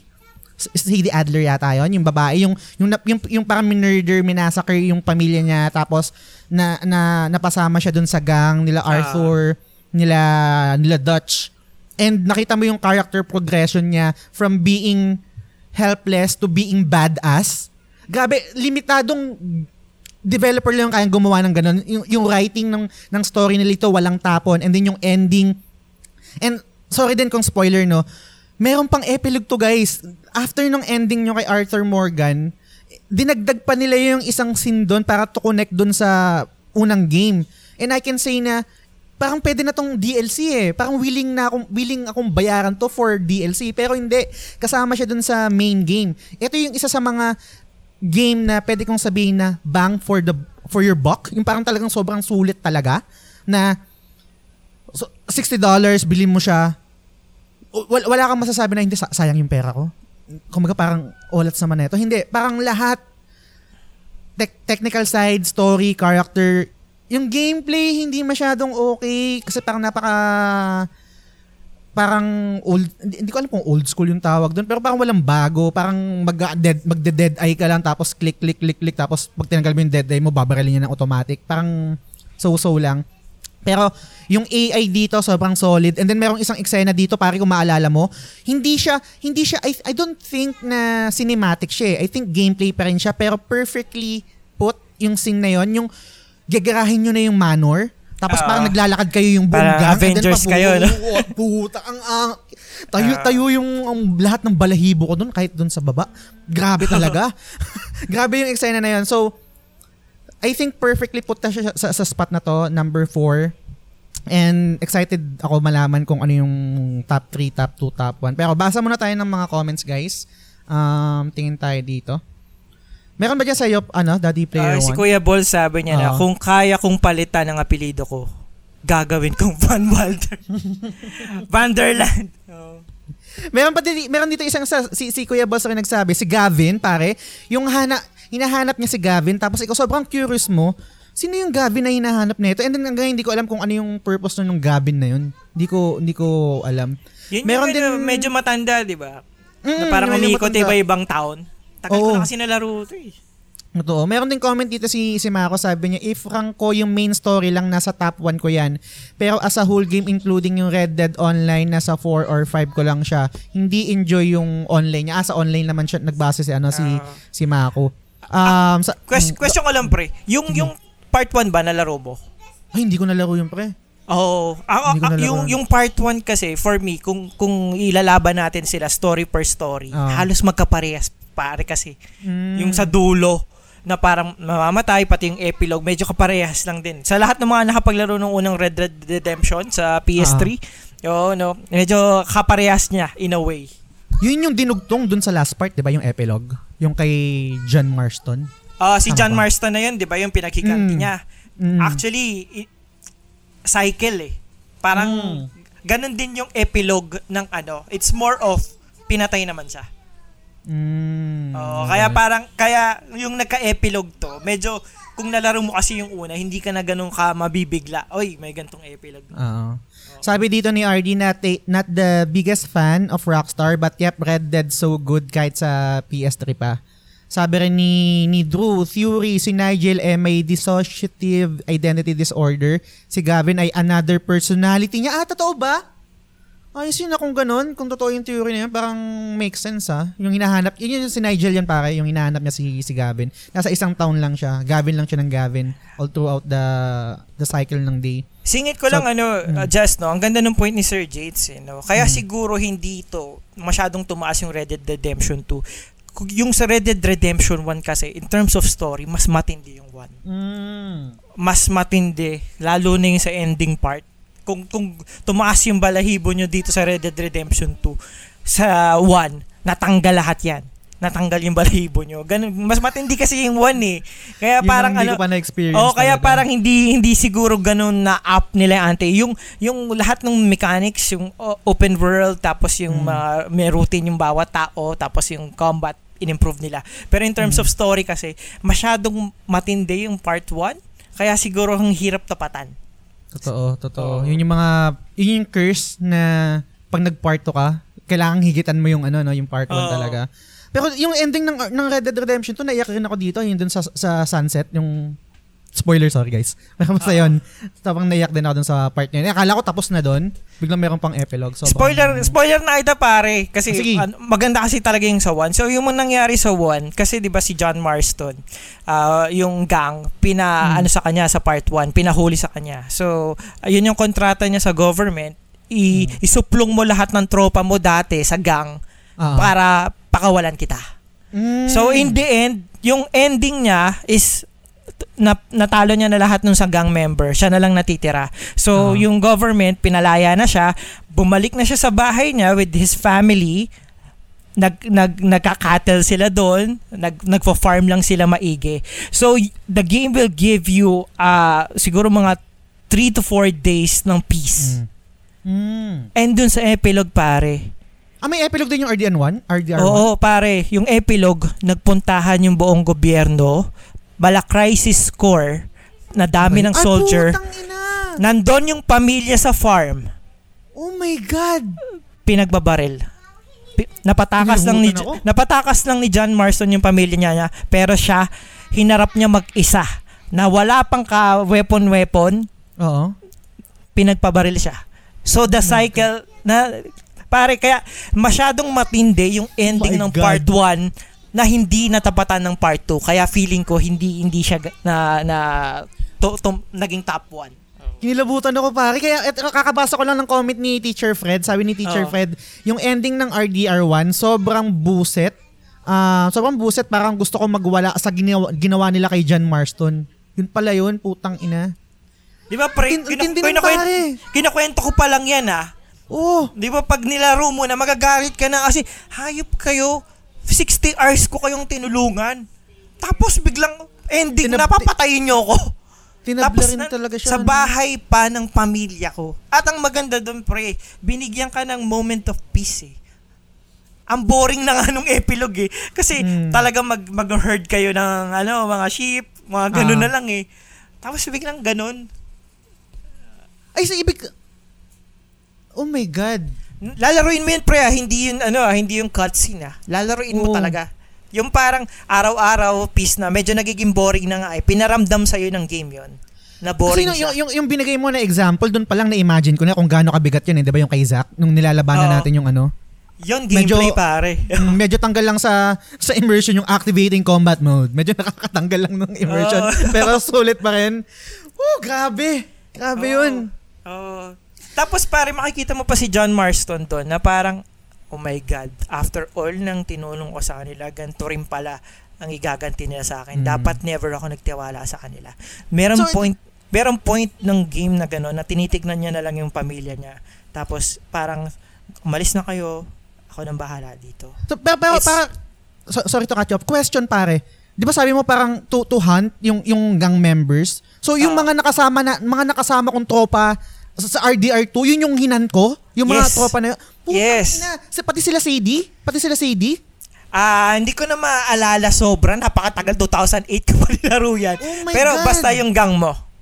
Alam ko kakampi si CCD eh, pare. Naging kakampi siya. eh. So parang Y- ang ganda, yung- ang- naghiwalay yan yung tropa nila Maika, di ba? Pati Oo. yun yung talaga yung mga naging pasaway. Oo. So ang ganda rin pala kung sakaling kahit una kong nalaro yung RDR2 kasi napamahal ako Perfect. dun sa mga character and then balikan ko yung 1. Perfect. Kasi mararamdaman ko habang habang hinahunt ko yung mga gang members ko. Oo. Oo. Ang ina, solid nun. Oo, pare. Kaya yun eh. Kaya siguro lahat ng tao na-improve ng Red Dead Redemption 2 lahat ng aspect ng in terms of graphics and gameplay. Pero yung yung yung pasok sa puso, yung tagos, iba yung one eh. Iba Yes. talaga. Gets. So, Pag ilagay natin DLC dito. na- yung okay, DLC ilagay na natin dito, pare. RDR1 na lang. Palitan na. Ano Palitan yung na. yung DLC pa nun pare sobrang ganda yung Undead Mm. Nightmare. Sobrang ganda Mm. nun. Oo. Oh my God, grabe. Solid. Okay, gets. Number 4. Red Dead Redemption 2. Any, ano, comment siguro na basahin natin, pare? Ito, meron dito si Teacher Fred, sabi niya, wala siyang choice, hawak nila si John Marston at pamilya niya sa leeg. Um, sabi rin dito ni Brian, si Bill, Javier, tsaka si Dutch pala yon yung hinahunt nila. Wala, ah, wala, sabi ni Jeff, wala si Sadie, sila Javier, sila Bill, Javier at Dutch lang. Okay, wala nga si Sadie. Okay. Whew, grabe. So, guys, number 4 na tayo. Again, maraming maraming salamat sa lahat ng mga nagla-like, nag-share, and tumatambay sa live stream natin. And nakikipar-participate sa top 10 um, PS4 games of all time, episode 100 ng The Game Silog Show. Sobrang solid nyo. Tuloy-tuloy lang, comment lang kayo dyan. Um, kung meron kayong gustong i-share tungkol sa games na nandito sa list. Hindi ko na alam pare. Kasi yung mga unang list na lumabas, ang nataas yun sa ranking ko pero wala sa list mo. So, hindi ko alam kung ano yung mga nasa top mo na list na baka wala naman sa sa, sa list ko. So, let's see. Proceed na tayo sa top 3. Master Owa, go ahead. Hmm, okay. Goods. The Last of Us Part 2. Ito na muna pre. Parang ay, sensitibo sa akin to eh. Okay. So, um, alam niyo naman guys kung gaano ka-divisive itong game na to na The Last of Us Part 2. Pasok pa rin siya sa top 10 ko pero nasa latter part siya. Um, na number 7 ko siya, number 2 siya ni, ni Daddy Player 1, number 4 siya ng community. And siguro explain ko lang kung, kung muna kung bakit nasa number 7 ko siya. Siguro kasi mas talaga mas nag-resonate lang sa akin yung mga nasa top 1 ko, nasa top 2 ko, top 3 ko, and etc. No? Pero I can say na etong um, la- The Last of Us Part 2, ito yung example na isang game na lalaroin mo siya hindi for entertainment. At least for me. Hindi siya for entertainment din, and that's fine. Um, playing this game, it's more than just an enter- entertainment. It's an experience. Experience talaga siya. Lagi kong sinasabi sa podcast, ang lagi kong na- nab- nabibigay na example is, pag, nan- pag pinanood niyo yung Requiem for a Dream, talaga madedepress kayo doon. Hindi kayo mag enjoy doon sa pelikula na yon. Pero hindi mo pwedeng sabihin na pangit yung pelikula na yon. Hindi siya masayang panoorin pero hindi siya pangit. Same din sa Grave of the Fireflies. Sobrang bigat ng pelikula na yon. Um, sobrang downer niya. Ang bigat sa dibdib. Hindi, hindi ako na-entertain, hindi ako nag-enjoy. Ganun yung naramdaman ko nung habang nilalaro ko yung The Last of Us Part 2. Hindi ako nag-enjoy sa kanya kasi alam niyo naman yung mga nangyari, yung nangyari kay Joel, and then yung pag-switch kay Abby gets ko yung gustong gawin ng Naughty Dog doon. Gets ko na parang gusto nila, gustong ipakita ng Naughty Dog yung, yung other side. Kung ano yung repercussions and yung consequences ng ginawa nila nila Joel doon sa part 1, no? Pero kahit ganun pa man, hindi nawala yung galit ko kay Abby. So sobrang struggle sa akin, sobrang challenging sa akin nung part ni Abby. Kahit gets ko yung intention nila. And gaya ng sabi ko kanina, piling-pili lang yung mga developers na kayang gumawa ng gantong game na merong bayag na kasi ala, Gu- guys, let's be honest. Alam na alam nila 'yon, alam ng Naughty Dog na pag nilabas nila yung game, kapag ganun yung ginawa nila, alam nila na hindi magugustuhan ng audience nila 'yon. Pero tinuloy pa rin nila kasi meron silang gustong patunayan siguro and meron silang sariling way ng storytelling. Kaya nila ginawa 'yon. Alam ko merong side dito na pwedeng sabihin na parang for pinapasukan ng political or something. Wala na sa akin yun eh. Hindi hindi yun yung yung issue ko dito. Ang issue ko dito sa sa The Last of Us Part 2, eh hindi ko lang talaga na-enjoy si Abby. Kahit anong gawin kong mahalin, kahit alam ko yung reason ni Abby sa pagpatay kay Joel, spoiler spoiler alert. Hindi ko pa rin siya minahal. And kung nasa nasa posisyon ako ni Joel, knowing yung mangyayari sa The Last of Us Part 2, ganun pa rin yung gagawin ko sa 1. Hindi ko pa rin isa-sacrifice si Ellie, papatayin ko pa rin lahat ng mga doktor doon sa scene na yun. Actually, shinatgun ko pa, shinatgun ko pa nga yun eh. Wala pa akong sarili kong, wala pa akong anak. So, feeling ko yung, yung bigat ng decision na yun is ma- much uh, heavier kapag tatay ka na. Doon pa nga lang eh, hindi, wala pa akong anak, hindi ko pa nararamdaman yun eh. Hindi ko pa rin isa-sacrifice yung anak ko, hindi ko pa rin isa-sacrifice si Ellie. Wala akong pakialam. Mamatay na tayong lahat. Mamatay na tayong lahat, hindi ko isa-sacrifice si Ellie. So, same pa rin yung decision ko. Kahit, so that being said, kahit ganun yung naging consequence nun, kahit na ganun yung naging repercussion nun, goods pa rin ako sa ginawa ni Joel. Kaya nagsaside pa rin ako kay Joel. So, sa story pa lang yon Gameplay, improve, nag-improve din. Yung, yung, yung sound design match tang ina masterclass. Makaramdaman nyo dito guys, depende sa sitwasyon ni Ellie, kahit yung breathing pattern lang niya mag-iiba sobrang solid nun. Limitadong developer lang ang gumagawa nun. Unlimitadong developer lang ang may budget para bigyang detalye kahit yung ultimong paghinga ni Ellie. Kapag tumatakbo ka, biglang pag biglang stop ka, hinga siya, inihingal siya. Kapag natetense, pag tense yung, yung eksena, nag-iiba rin yung breathing pattern niya. Sobrang solid nun. And yung, yung, ito, siguro, sobrang unique lang sa akin kung bakit ganito yung basa ko sa kanya. Merong isang gameplay uh, mechanic dito na kailangan ang magigitara ka na pwede kang mag-strum, pwede kang mag ano ng ng chords. Siguro sa ibang player nakita lang yun na gimmick na side game or kung ano man. Pero sa akin, ang basa ko kasi doon, yun yung portal ni Ellie to connect with Joel. Parang video games yan for me eh, na kapag naglalaro ako ng Final Fantasy, feeling ko lagi kong kasama yung airpods ko kasi yun yung moment namin eh.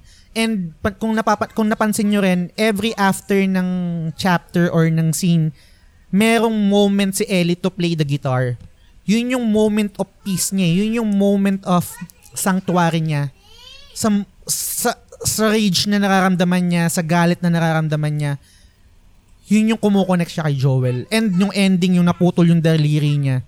Parang yun yung symbol na wala na talaga. Ito yung naging cause, ito yung naging um, epekto nung revenge na gusto kong mangyari. Wala na, parang hindi na ako makakapag-gitara.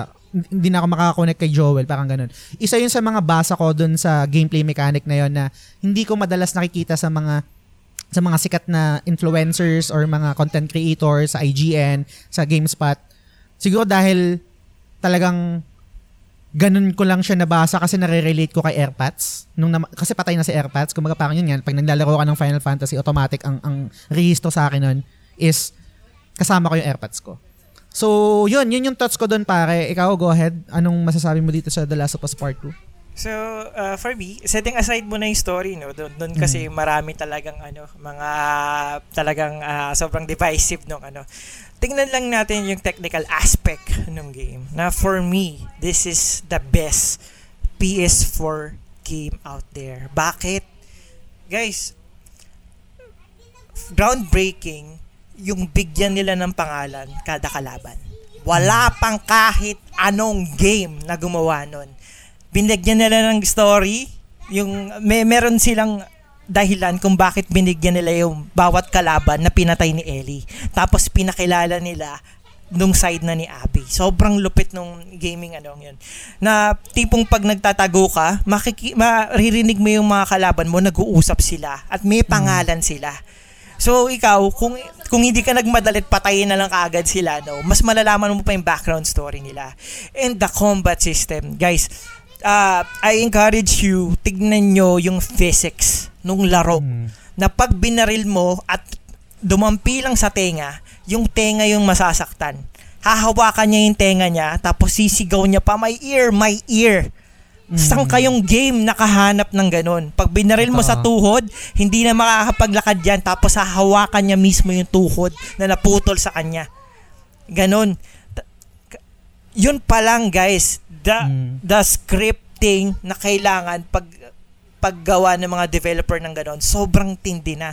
So grabe yung attention to detail na ginawa ng mga ano ng ng ng Naughty Dog doon. Na Totoo. groundbreaking talaga. Na hindi mo masasabing, uy, na nagawa na ng game na yan eh.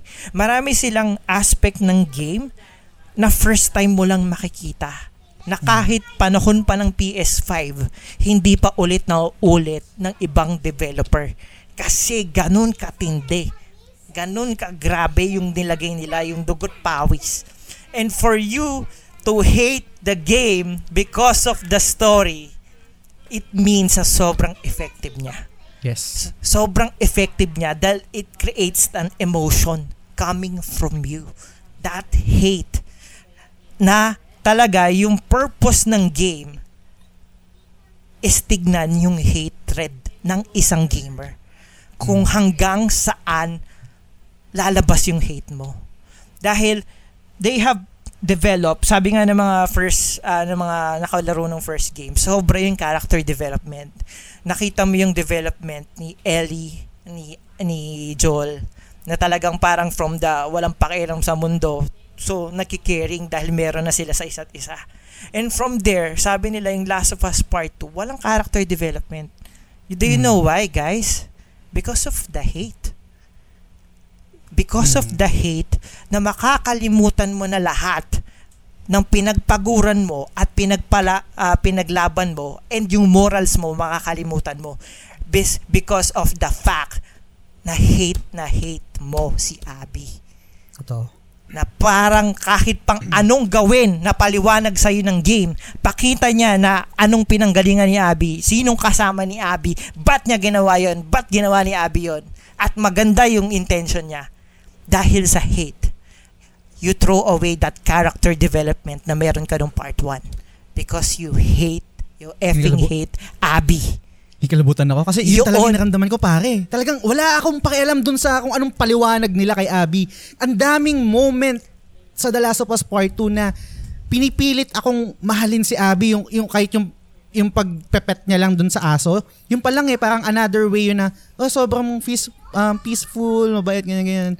Wala pa rin pare. Yun. I guess talagang in parang ako talaga si Ellie nung time na nilalaro ko yung The Last of Us Part 2. Ako Yun talaga siya. pare, doon na pa- pasok, naging 4D yung game.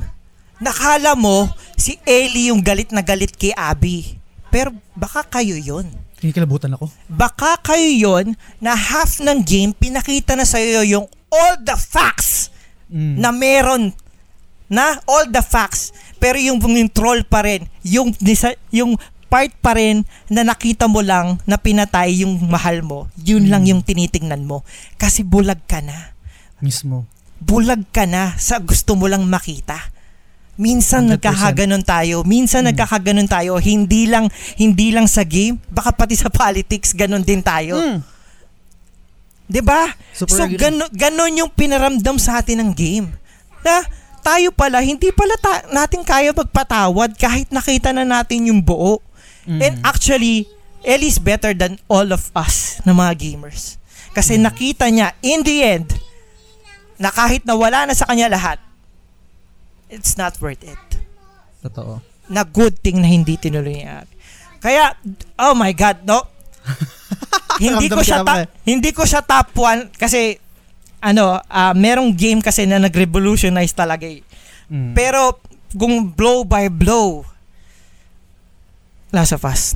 Oo, hindi hindi ano talaga eh. Grabe yung ano yung dedication ng mga developers sa gumawa nito. Yeah, kung, kung magalit kayo sa akin, Mm. maganda pag-usapan na lang natin yan. Kasi kayang-kaya ko talaga. Kahit yung mga moment na sabi nyo, bakit naging mapagpatawad si Joel? Ang bilis niya naman magtiwala. Mm. So, you you have that character development from part 1 Mm. na parang nandun na sila sa Seattle na umaano na talaga si Joel nag, nagiging open na siya sa mga tao. Nagiging kasi kaya nga na, kaya nga sila nag-aaway ni Ellie 'di ba? Parang masyado pa rin siyang protective. Masyado pa rin siyang walang walang walang walang pinagkakatiwalaan na tao lumapit kay Ellie. Mm. kasi nandun pa rin yung pagka ano niya Joel niya eh.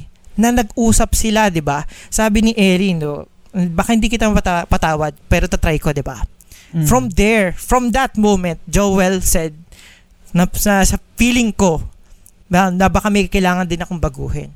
Baka Mm. kailangan ibahin ko yung tingin ko sa mundo. Baka mas ma, ano, mas maintindihan ko na kung nandun si Ellie. Kaya Totoo. yun, yun no. Ka, oh my God. Ang, ang, ang galing lang talaga ng Naughty Dog. Sana wag natin sila bigyan ng hate. Pwede nating i-hate yung story. Pero Mm. not the, the game that they ano make. Kasi story nila yan eh. Mm. Story nila yan eh. No? Yun, yun lang. Yun for me. Dag- Dagdag ko pare dun sa ano, dun sa isang argument kasi lagi ko rin nakikita yon lalo na yung bagong labas yung The Last of Us Part 2 na hin- hindi si Joel yan. Hindi hindi magkagad magtitiwala si si Joel diyan, stranger sa mundo ng The Last of Us Part 2. Kung pansin nyo yung yung unang setting nilalatag na sa atin na parang quote unquote bumabalik na sila sa normal sa normal na pamumuhay eh. Kumbaga normalcy, 'di ba? And part nun hindi lang yung hindi lang yung, pag, yung yung town nila, hindi lang yung kung paano sila mag-operate doon sa lugar na yon.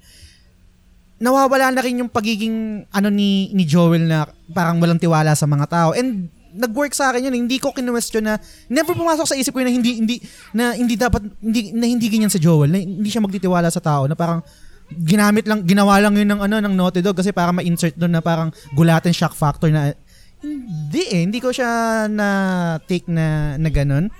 Pero siguro magbasa tayo ng, ng comments dito sa sa comment section. Sabi dito ni JGM Shadow Games, For me, it's very understandable why people will hate it. I will also eliminate Joel for killing my parent and I will eliminate Ellie and his brother for good measure if I want to be realistic. Yun yung isang comment dito ni ni Sir, no? And gets ko, gets ko yung yung side na yun. Meron din comment dito si Brian, um, sabi ni Brian dito, ganda ng ano, ganda ng sabi niya dito. Empathy daw and then teka lang wait ah, na, nawala yung ano. Parang wala daw ano, wait lang ah. Ayun, hindi na sabi ni Brian dito, hindi necessary na mahalin mo ang tao to empathize and understand. Gets ko 'yun. Pero kasi sa kabilang banda, hindi ko naman kaano-ano si ano eh, hindi ko kaano-ano si Abby eh. Gaya nga ng sabi ko kanina, ako si Ellie. Sila yung mga taong mahal ko. And gaya ng sabi mo Daddy Player One, naging 4D na siya na ako na mismo yung galit, hindi na mismo si hindi mas mas matindi na yung galit ko maliban dun sa galit ni Ellie na wala na rin talaga akong pakialam kung anong anong paliwanag ni Abby eh. Pinatay mo yung tatay ko, pinatay mo si Joel, papatayin rin kita. Yun yung yun yung yun yung in-encapsulate ko habang nilalaro ko yung game. Kaya kahit regardless kung anong ipakitang side kung bakit ginawa yon kasi totoo naman eh sa mga previous episodes natin or sa sa podcast lagi ko sinasabi ang villain ng ng part 1 is si si Joel siya yung nag naghinder kung ano yung, possi- yung possibility na ma-cure yung virus eh or kung ano man tawag doon, 'di ba? Pero siguro ganun lang talaga kung bakit. Um, depende kung ano yung mas may bigat sa'yo, kung saan ka mas na-attach, kung sino yung character na nung nawala, doon ka mas lalong nagalit, etc. And for me, yun talaga. Pero Ellie. pare, Mm. 'di ba, ah, sobrang gandang example kasi. Last of Us lang yung may story na ginanto yung feelings natin. Mm. Totoo. No, na talagang parang pinag-usapan natin hanggang ngayon. Dahil halos dalawang taon na siyang lumabas, 'di ba? Mm. Pero nandun pa rin sa riwa pa din. Alam pa rin natin yung feeling nung ginamit yung golf club. 'Di ba? Oo. Tsaka, tsaka yung, yung sinabi mo kanina na the fact na meron tayong naramdaman regardless kung hate or hindi nyo, Oo. hindi nyo nagustuhan, may naramdaman ka pa rin eh. Mas ako, ako kung, kung, kumbaga parang mas gugustuhin ko yun kaysa dun sa game na putang na walang, walang naramdaman, wala ka man lang naramdaman. Ang daming highs dito sa The Last of Us, not necessarily na may enjoy nyo yung game. Ako personally, hindi ko siya na-enjoy. Pero never, never in my life na kaya kong sabihin na pangit tong game na to, na hindi maganda tong game na to. Hindi ko na-enjoy hindi ko na-enjoy yung, to- yung, yung, to- yung totality ng, ng experience niya. Hindi ko talaga na-enjoy. Pero, Question pare, mm. hindi mo siya na-enjoy, no? Pero gusto mo siyang laruin para malaman yung mga susunod na. yes! Oo. Yes! Yun. Y- ah, kuhang-kuha ng game kung ano yung gusto nilang makuha sa'yo. Mm. Yaan kasi pare. The, the, the, the hate, the, yung bigat ng paglalaro pero hindi hindi yung pigil na pigil ka na pero Mm. talagang gusto mo pa rin malaman kung ano yung ano kasi mahal mo eh may mahal ka doon kung sino man doon Mm. pero may mahal ka may pakialam ka and for that fact alone tagumpay si The Last of Us Yes. Super agree. Pare ba kami mga comments dyan sa comment section mo? Sabi ni Zer, ano, no, Zerzel, sabi, naalala ko ni-release yan, Father's Day. June nga, no? Oh God. yun eh. Tapos, Oh my God. pinatay nila si Joel. Naalala ko sa last part yung nasa labas si Ellie, tsaka si Joel, na pumayag si Ellie na onti-onti niyang patawarin si Joel. Kaso, yun nga, ah, yung inend pa nila yung game, no? Ang bigat, Mm. no? Ma- Kaya- malib- Go ahead, sorry, sorry you. ikaw, ikaw, Go ahead, ikaw naman na pre, ikaw. Hindi, pare, gusto ko lang sabihin, maliban dun sa hate ko kay Abby na hindi nawala, kasi nga, sa ginawa niya kay Joel, merong mas matindi yung hate ko eh. Pinaka-hate ko pare, yung mga taong hini-hate yung The Last of Us Part 2 pero hindi nila nalaro. Yun yung pinaka-hate ko. Ah, Putang ina. Hindi ko hindi ko ma-gets yun. Pa, guys, video games are meant to be played. Kung hindi kung hindi niyo magugustuhan yung game, at least laruin nyo and then let's see kung anong maramdaman nyo dun sa game. Pero kung nakikisabay lang kayo sa sa herd na sa hate train or something or napanood nyo kasi merong content creator na gumawa ng nanililista kung bakit pangit yung The Last of Us or kung bakit hindi maganda siya. Tapos from there, meron na kayong sariling opinion. Yung opinion nyo galing dun sa ibang tao. Sobrang olats nun. Wag, wag kayong mang-hate ng game hanggat di nyo nalalaro. Laki nyo muna. Video games are meant to be, play, meant to be played. Ito na, ito na lang yung nagse-separate sa ibang art eh. Dito sa ginagalawan natin sa video game industry, movie, um, music, video games, interactive to eh. Kailangan nating spend yung time natin with these characters. Love them, hate them, regardless kung ano man yun. Kailangan natin ma-experience yan firsthand. And then from there, hindi nyo pa rin nagustuhan, goods, let's discuss it, pagkwentuhan natin. Pero, hindi nyo nalalaro tapos hate nyo na kagad. Mm, hate ko kayo. Ako pre, karamihan yata kasi ng ganon. Ano, kasi sabihin natin yung part 1, sobra talagang critically acclaimed, no? Parang walang masabing mali.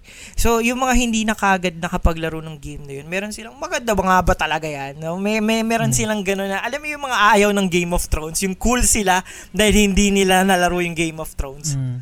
ay na Ay, napanood yung Game of Thrones. Cool sila, Di- ba? So Oo. sila pag ang feeling nila pag hindi sila kasama dun sa ano sa gustong-gusto yung Last of Us, cool sila, parang mas mas deep yung pag-iisip nila, no. Kaya parang dun sila na napupunta dun sa anong 'yun. Kaya Tsaka yung mga na yung yung mga prefix pare na sorry ah, medyo na na, na-hype ako. Pag naalala ko, lalo kasi nabanggit mo yung Game of Thrones, sobrang patay na patay kasi ako sa Game of Thrones noon and taka nang nag-watch party ka pa, pa kami every every other episode nang didiscuss kami ng mga tropa ko. And merong mga iilang tao talaga na hindi ko alam kung bakit ganun sila na parang Ayaw kasi ng ma- ano na ma- ma- maraming maligaya. Ayaw nila. Oo, eh. yung parang yung, yung prefix na ako lang ba? Ako lang ba yung hindi excited sa Game of Thrones? Malamang, siguro, baka ikaw nga lang.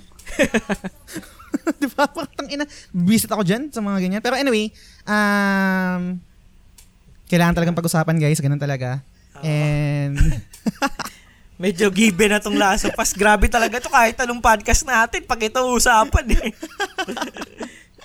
so, yan guys, sige comment lang kayo dyan. Maraming maraming salamat sa pag, ano, pag-stay pa rin. Malapit na tayo, top 2 na lang. Um, so, pang, hindi ko alam kung anong mararamdaman ko, kung anong, nang nagpapavision yung, yung kamay ko. Pati yung kilikili ko, nag-follow pa ako, tinaas ko na nga yung manggas. Pero, yun, I guess proceed na tayo sa, sa top 2 guys. Ano Um, kaya Mas- to? Grabe. Master Owa, ano ba yung top 2 natin?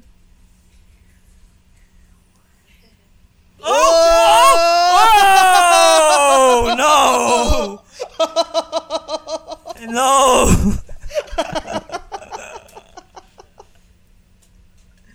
No, no, no. Anyari?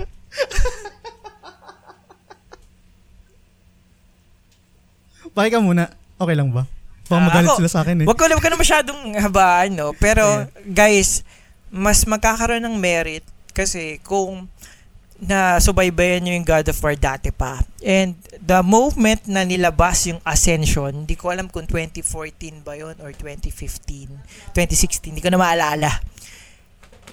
End of God of War na yon. Mm. God of War is not cool anymore.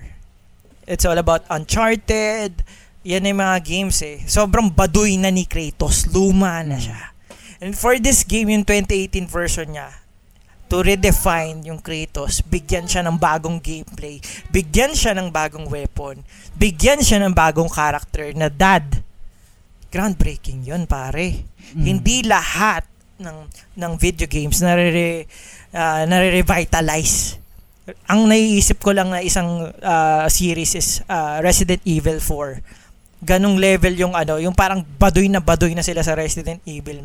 Pero nilang nilabas yung 4. Biglang bumalik. Ganon yung nangyari sa God of War. And the way yung gameplay nito, pati yung walang cut sa buong game. Kung, kung pag nilaro nyo yung game from uh, from start to finish, walang cut yan. Kita, dito, di ba kadalasan may cut scene, tapos papakita, mm. may cut, ibang camera na, di ba? Ito, first, ta- first game na ginawa na walang cut. Ganong katindi. Dahil, dahil gusto nila ma-feel mo na ikaw si Kratos na sobrang immersive din. Na parang walang tigil talaga yung laro. And gusto nilang pakita yung uh, technical ano na na gaano kalakas nga ba yung si PS4 eh yun mm. lang naman yung nagawa ni God of War God of War 4 or God of War 2018 mm. hindi biro talaga na bigyan ng buhay ulit ng bago si Kratos no kaya ah, Number number one to guys. Hindi to number two. uh, uh, pati pati pare, ako kahit lang yung aspect na sabihin natin from the super angry na patay lang ng patay na Kratos, ginawa nilang pa tatay, yun pa lang pare, sobrang lupit na eh. Hindi mo, kung pumalpak tong God of War 2018, mm. wala na pare. Baka yung PS4, hindi ganun kasikat. Ganun siya katindi. Kasi God of War is a system seller. Ito yung Halo ng Xbox kaya mm. sobrang importante for this franchise to be good. Hindi nga good, eh, great. Mm. Kaya sobrang importante nito sa PS4. Kaya number one siya, guys. Gets pare, so, super agree dun sa lahat ng mga sinasabi niya and sa mga sinasabi ng mga nandito sa comment section no, na talagang sobrang solid ng ng God of War. I can say nga na I think ito yung game na nag-save sa Santa Monica. Santa Monica. Oo, pare. Diba? Mama, ano na talaga yun. Ah, isingit ko lang pare bago mag- mag-start ka mm. ng ano. Yung Leviathan Axe, nabanggit ka ni Kuya Bulls, no? Mm. Ilang taon nila ginawa yan para lang ma-perfect yung mechanics ng babalik. Yung pagkatapon mo, tapos babalik sa'yo. Yung animation, yung mechanics na yun. Doon pala makikita mo ng attention to detail ng Santa Monica eh, dahil gusto talaga nilang bigyan ng buhay ng bagong buhay si Kratos. Bagong mm-hmm. weapon din. Kaya sobrang sobrang importante sa kanila na maganda yon grabe galing-galing. Gets gets. Sobrang kahit merong pwede ko ba nang sabihin to? Spoiler kasi siya eh. Pwede ba yon Okay lang naman siguro, no? Parang nalaro naman ng lahat yan. Oo, meron kasi isang part dito guys na I can say na yun yung pinaka-high. Ito, para sa akin na personally, yun na yung pinaka-high ng God of War. Which is yung um, parang may sakit si Atreus tapos kailangan bumalik ni Kratos doon sa bahay nila para to uh, kunin yung Chaos Blades ba yun? Ah. Yung yung original weapon niya sa mga previous games no. And allegory din 'yon na parang ayaw niyang ayaw kasi na parang ayaw nang balikan ni Kratos yung pagiging monster niya, 'di ba? Meron pa nga doon mga apparition si Athena ba 'yon? Na tapos merong line doon si si Kratos na Yes, I'm a monster but I'm your monster no more. Parang ganyan. Sobrang solid nun. Yun yung, para sa akin na, yun na yung pinaka, yun yung pinaka high nung game sa akin. Kahit wala akong, hindi, uh, konteksto pala guys, no? hindi ako fan ng God of War, hindi ko nalaro yung mga previous games. Para sa akin, sobrang um, monotone or one-dimensional lang ng character ni, ni Kratos. Sa, sa luma ah. So, nung nilaro ko tong um, God of War PS4, wala ako nung gravitas na ay, ang lupit ng ginawa nila kay Kratos. From being one-dimensional, eto yung naging improvement niya na parang makaka-relate ka na, daddy na siya, etc. No? Pati yung sinabi ni Daddy Player One, sobrang solid din ng gameplay. Yung pagbato ng Leviathan Axe, mararamdaman mo yung rumble nun. Pag binalik sa'yo, sobrang solid nun. Gameplay, etc. Siguro, nung, nung ginagawa ko yung list ko ng top 10, sobrang big deal kasi sa akin yung highs na talagang makakaramdam ako ng tangina, lupit na ito. Yung, yung feeling na mararamdaman mo every after tumalo ako ng ng Nameless King, tumalo ako ng, ng ni, tinalo ko si Ishin, etc For me, oo, meron dito yung mga Valkyrie fights, yung, yung Valkyrie Queen ba yon or yung pinaka-last dito, mga optional bosses, etc. Solid din naman siya, pero kaya siya nasa number 9 ko lang hindi siya nag-pick sa akin eh. Walang, walang mo, maliban doon sa pagkuha ng Blades of Chaos ba yun? Chaos Blades, etc. Yun na yung pinaka-high niya sa akin eh. Oo, gets ko yung story na parang um, tinuturo, tinutulungan niya si tinuturuan niya si Atreus tapos yung pagiging daddy ni ni ni Kratos na parang mas relatable na siya. For some reason hindi talaga siya nag nagbigay sa akin ng matinding emotion compared dun sa mga ibang games na nalaro ko. Kaya siya nasa number 9 ko lang pero kaya kong i-honor or kaya kong bigyan ng respect talaga yung game na to na sa technical side sa ginawa nila dun sa sa PS4 generation. Pero the only reason ay, na I can think of kung bakit siya nasa number 9 ko at hindi siya mataas sa list ko is yung pinaka-highs niya hindi marami, hindi katulad dun sa ibang games na nalaro ko. Ngayon nga, yun na, sa ngayon habang ginagawa natin tong episode na to, yun lang inaalala kong pinaka-high sa akin na yung moment na yun, yung pagkuha niya ng blades, kung ano man tawag doon. So, yun. Ako, singit ko lang din pre, no? Kasi, di ba, nabanggit ko nga kanina, parang pag, pagkatapos sa Ascension, for them, patay na yung God of War eh. Sobrang baduy na eh. Mm. For them to, ano, transition to, ano, uh, uh, Norse mythology from the Greek mythology na nagme-make sense, yun Ah. pa lang pare, ang grabe ng Totoo. ano yun, ang lupit. Oo. Ah, siguro para pre, ma-appreciate mo talaga kung nalaro mo yung mga pass eh. Oo, Mm. kasi kung pwede, pwede. from there kasi parang wala na, tapos na. Paano silang lilipat pa ng ibang mythology, no? Parang yung ginawa yung 2018 ng God of War, biglang nag-make sense tuloy lahat. Tapos mas na-excite pa yung mga possibility na inopen pa niya to a new, whole new world na Mm. pwedeng pag-travel-travelan talaga ni Kratos iba-ibang ano mythology. Nga, Totoo. naging naging ano eh kumbaga naging start ulit to talaga tong series na to eh ng possibility ni Kratos na mas minahal pa tuloy pati yung mascot lang sa dati ni ano eh, ni PlayStation eh, mascot na astig Mm. ito ngayon father figure na eh, fa- pwede siyang father of PlayStation pagtag pagtag kumbaga ngayon ko masasabi na pwede na siyang ihalera kay Master Chief pati kay Mario nung nilabas tong 2018 yun Dagdag ko na lang din pre, no, siguro kaya hindi rin siya na mataas yung, yung sa, sa list ko. Wala akong maalalang boss fight maliban doon sa una. Um, Kay? Baldur? Kay Baldur. Tapos yung last na siguro, yung last nun. Yung in-betweens niya, wala akong maalala. Ano, ba- Grabe, ano ba? alang-alala ko pa yung mga Valkyrie. Hindi, yung, yung Valkyrie, oo. Pero yung, yung kasama sa story, siguro, boss fight pa yung mga ano, yung mga ogre, yung mga gigante. ah, ano parang- siya, parang, parang, ano, mga sub-boss yun. Yung, mga, yung magandang, Mm.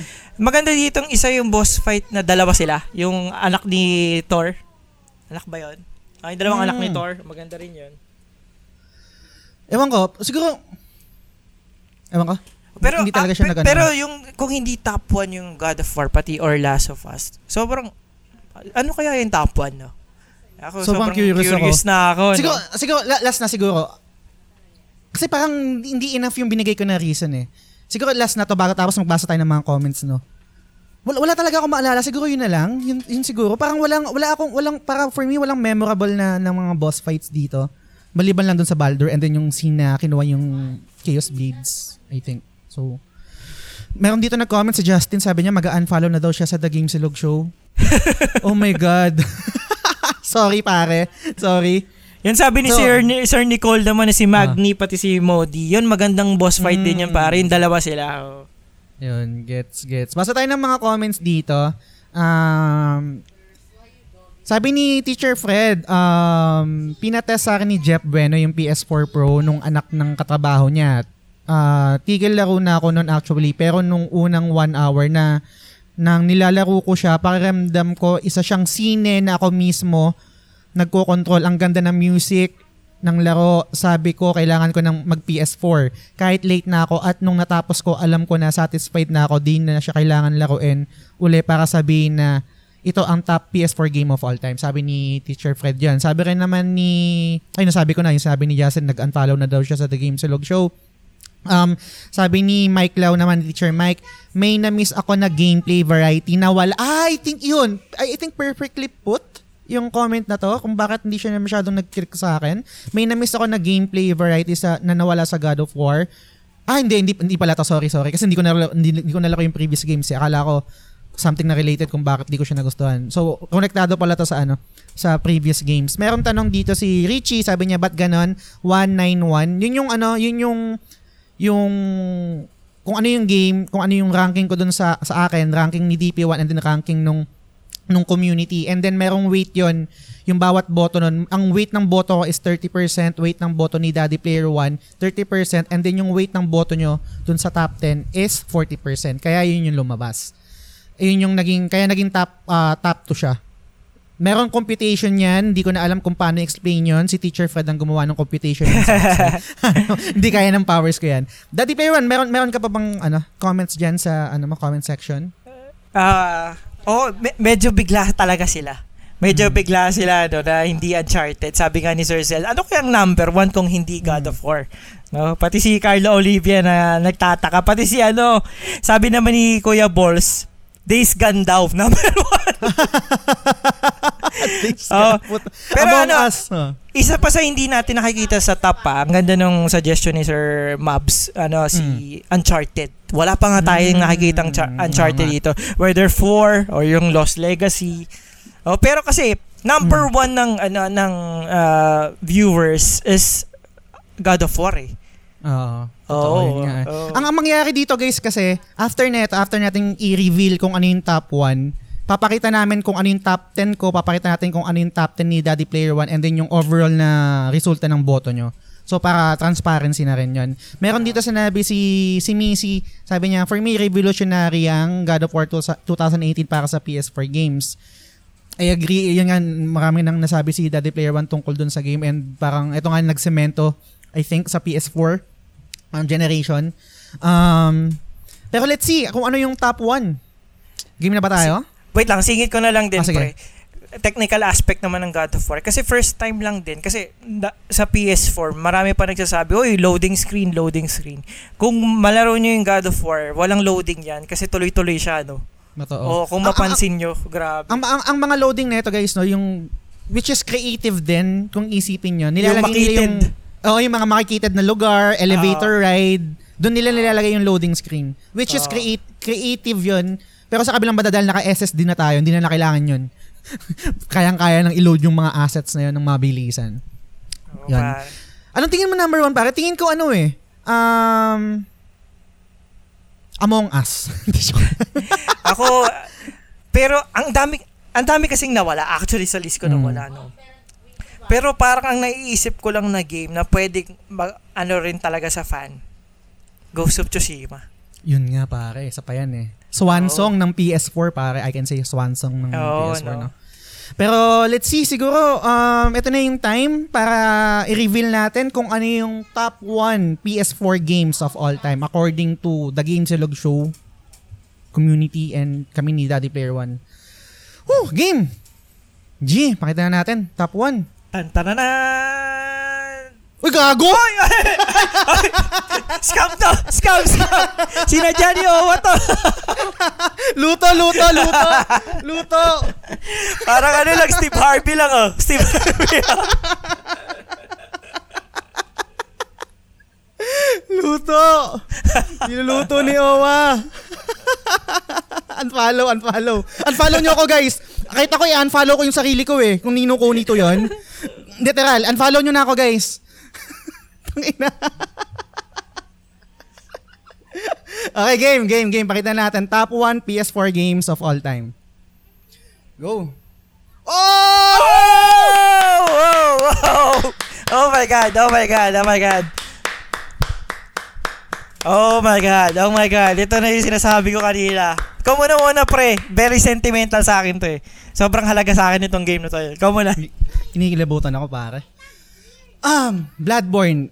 Kung hindi ko nalaro to, hindi ako magiging fan ng From Software games. Ang daming, gaya ng sinasabi ko sa mga previous podcasts, ang daming beses kong inattempt mahalin tong game.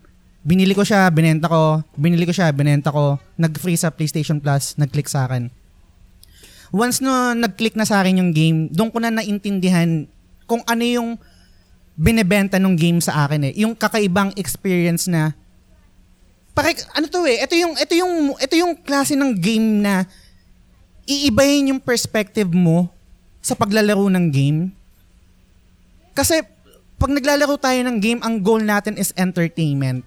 Yun naman yun eh, para makapag, let's say, makapag-unwind, um, mag-enjoy, etc. Nung nilalaro tong game, hindi naman siya enjoy kasi ilang beses ako mamamatay, nag-rage quit ako. Tang inang yan, ba't ko lalaroin to? And then, for some reason, nung nilaro ko siya nag-free sa PS Plus, tapos namamatay ako, parang merong, merong, merong tililing sa utak ko na, baka kailangan yun. Baka yun yung, baka yun yung yung gustong gawin ng game na mamatay at na mamatay ako ng maraming beses at matuto ako. And to persevere, to to challenge myself and to improve even better sa bawat boss fights at bawat laban. And maliban din doon, meron ding gameplay yung yung Bloodborne na late ko na lang din na-realize kasi pag natamaan ka ng, ng pag na, na, na damage ka ng, ng isang kalaban, ang instinct ng gamer most of the time is to back down, mag, mag-dash ka pa atras, 'di ba? Pero etong Bloodborne, hindi eh, in, ini-encourage ka niya na pag na-damage ka, hindi, mag-retaliate ka kagad kasi pwedeng mag-regen, mag-regen yung buhay mo a certain portion ng, ng life mo.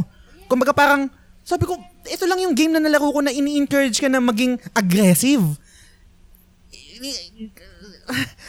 game changer tong Bloodborne sa akin in, in, in terms of gameplay. Maliban lang maliban pa doon, ha, gameplay pa lang 'yun ha. Marami pa tayong pwedeng ibanggitin kung bakit ko nagustuhan to, bakit yung top 4 ko, etc. And magpo-proceed ako sa environment. I can say confidently na yung art design ng Bloodborne pinakamaganda sa lahat ng ginawa ng FromSoft, hands down. Yung atmosphere, yung theme, yung vibe, Naalala niyo pa ba yung first time nyo na nakita yung mga malalaking gagamba ng mga alien looking dun na, na, na nandun, andun lang pa lang talaga siya. Kaso wala kang insight to to to to to notice those creatures. Sobrang mo, yung moment na yon na, na, what the fuck? Tang ina nandito sila. Wala lang akong insight, hindi ko lang nakikita. Tapos yung music, every music sa, na boss fight dito sa sa Bloodborne, feeling ko parang gawa ng, ng genius eh. na talagang ma-hype ka, ma- mag-invoke ng, ng, ng certain emotion sa'yo. Sa lore, hindi ako ganun kagaling sa lore. Hindi ako si Vatividya. Hindi ko naiintindihan yung story ng, ng mga From Software. Pero ramdam mo kung ano yung gustong gawin ng game. And that's the point of it. That's yun yung pinaka-important para sa akin. Pero, ewan ko, art design, UI, yung feel, total totality ng game sa atmosphere niya, ito yung pinaka the best. Even better than Elden Ring. Para sa akin, wala yung Elden Ring sa sa atmosphere ng Bloodborne.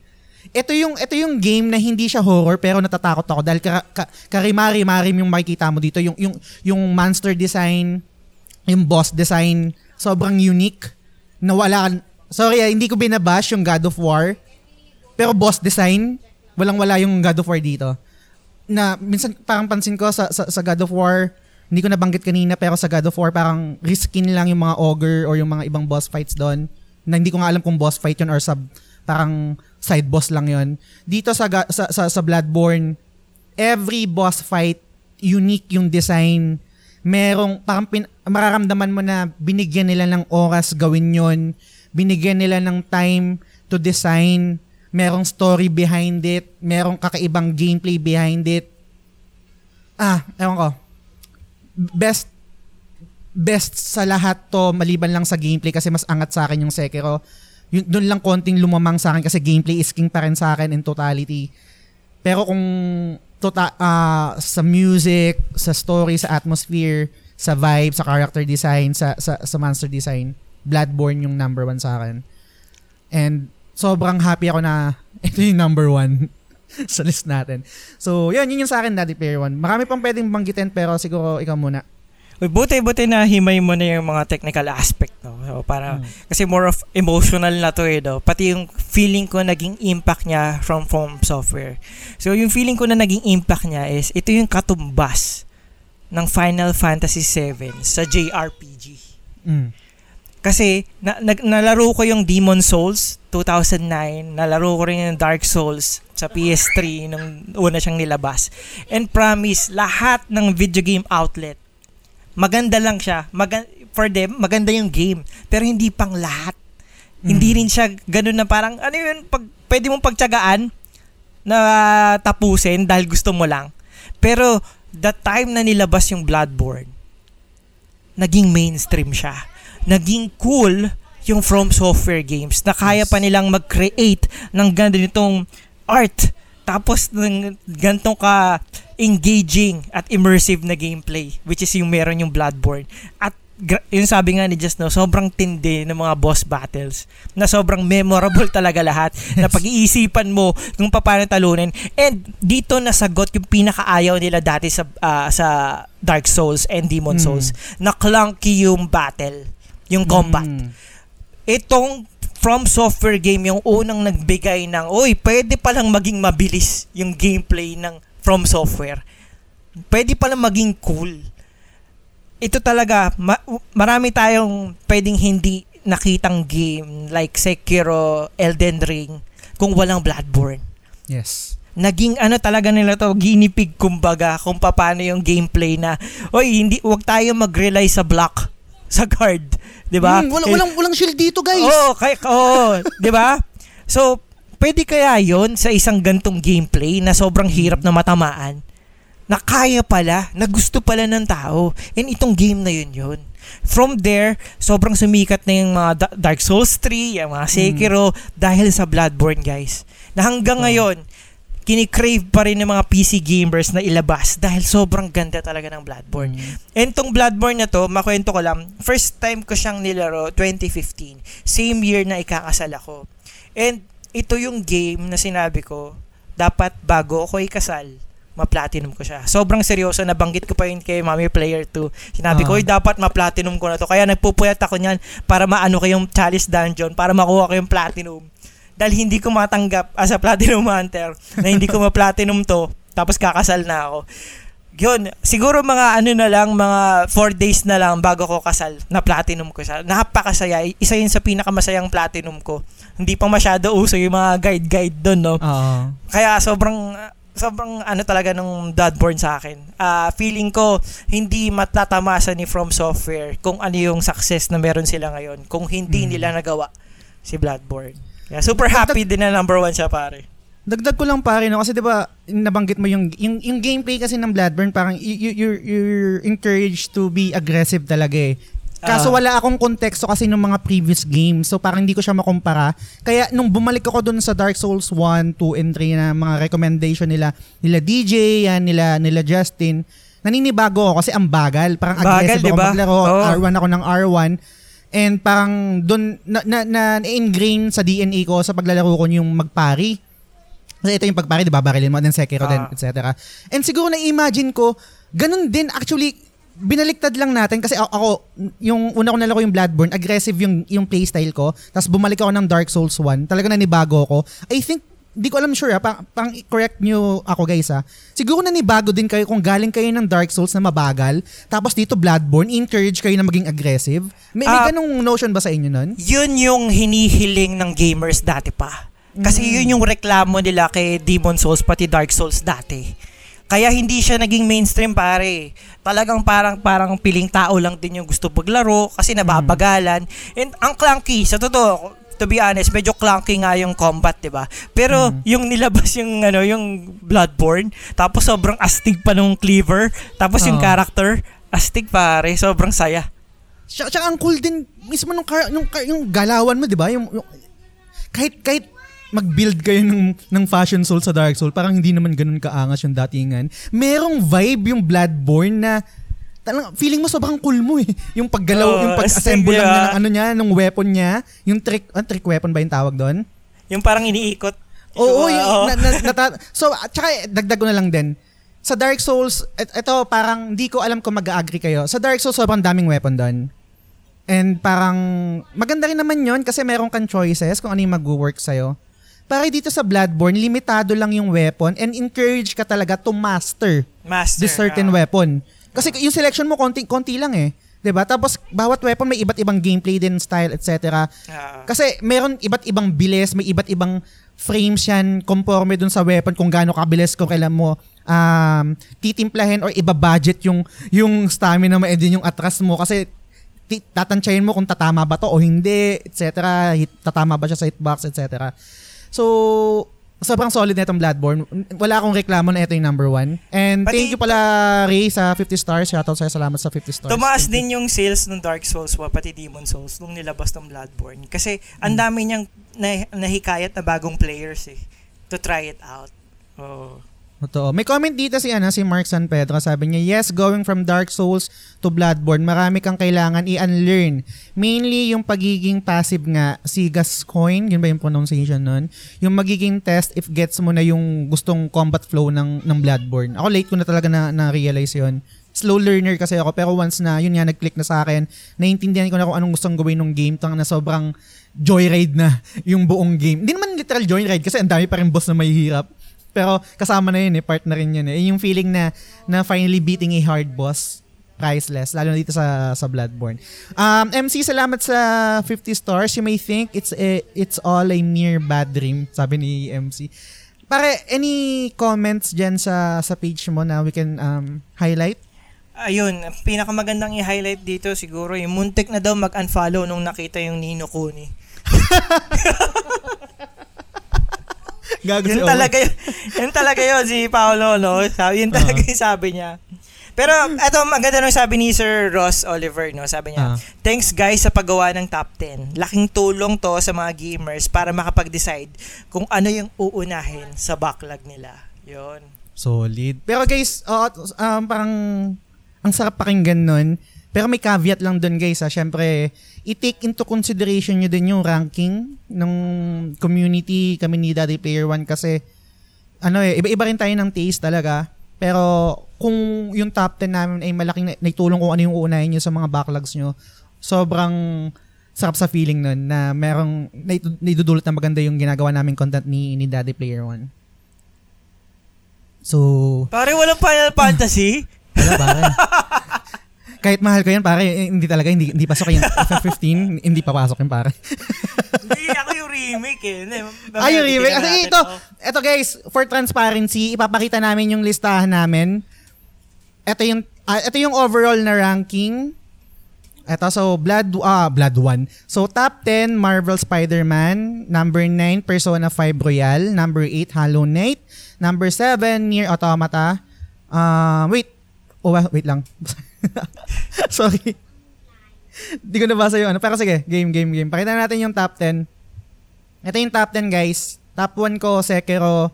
Number 2 ko, Nier. Wait lang, Owa. Ayan. Okay. Um, top 3 ko, Hollow Knight. Number 4, okay, okay. Number 4 ko, Bloodborne. Number 5 ko, Persona 5. Number 6 ko, Red Dead. Number 7, um, The Last of Us Part 2. Number 8, The Witcher. Number 9, God of War. Ayun, Elden Ring, hindi nakapasok, guys. Pero, ganun talaga. Ako, isingit ko lang din ako, hindi Hmm. ko pinasok yung Elden Ring kasi parang unfair. Parang ilang taon na siyang, ano, parang pa-limelight na siya, no? Mas, kaya parang mas kinonsider ko siya na pang PS5. Siguro, siguro kung magkaroon tayo Ah. ng, ano, no, ng list ng top PS5 uh, games, baka doon Hmm. mapasok ko siya, no? An, Yun. parang unfair na eh. Ang lakas niya masyado eh. Pero yan, um, sobrang solid rin ng Elden Ring. Hindi nga lang siya talaga pasok sa akin. Ang daming magagandang moments. And, uh, talagang hands down. Exploration, yung ginawa niya sa open world na dyan. Sobrang solid ng Elden Ring. Pero talagang 10 lang siya sa akin. And, yun. Let's see kung anong top 10 ni Daddy Player One yan. Yun, top 10 ko, guys, Metal Gear Solid. Naku, kung hindi nyo pa natatry to, laruin nyo to. Re- ano, bigyan nyo ng respeto si Kojima. oh, so, sobrang ganda talaga ng game na yan. No? Hindi man siya complete, pero may mga moments niya sobrang memorable. Spe- kahit nga yung Ground Zeroes pa lang na ah, prologue niya, no? sobrang ganda na. Mm. Yung Horizon Forbidden West, ah yung, yung groundbreaking kasi siya from the moment na ano, yung mga dinosaurs, open Mm. world, tapos talagang ah, very strategic dapat yung pagbaril mo dun sa mga parts nila na sobrang akmang-akma talaga dun sa buong world niya no na Mm. nag na nagme-make sense talaga kung bakit ganun yung combat system. And yung story niya, maganda rin naman talaga, ano. Ang dami lang talagang uh, chance na kasabayan niyang lumabas yung mga matitinding games. Like, kasabay nito yung Breath of the Wild, eh, kaya hindi siya nabigyan ng, ng highlight no, no. Ghost of Tsushima, uh, super surprised na hindi siya kasama sa top 10. Napakaganda talaga nitong game na to. Ito yung uh, nagka-clamor yung mga gamers ng isang sobrang lupit na samurai game. And ito na yung, ano eh, ito yung binigay sa atin, eh, no. Even sa video game Famitsu, yun sa Japanese magazine na sobrang bihira lang sila nagbibigay ng 10 out of 10. Totoo. At kadalasan, puro Japanese companies lang yung na, nagkakaroon ng 10 out of 10. Ito yung one of the rare times talaga na nakakuha ng 10 out of 10 ang isang game which is yung Ghost of Tsushima. Kaya pinaka pinaka pinaka gusto ko dito sa Ghost of Tsushima pare yung yung ginawa nila na 'di ba sobrang ang OLEDs pag exploration yung merong waypoint tapos sobrang genius ng ginawa ng Ghost of Tsushima dito na pwede palang gawing waypoint yung hangin. Oo. Hindi ka mawawala doon sa immersion. Immersed ka pa rin sa pagpunta doon sa um, destination mo pero walang walang line or walang compass na may linya na magpapakita. Ah, dito ako pupunta. Sa, sobrang simple lang niya pero tanginan lupit. Genius yan para sa akin. Yung pati, hangin.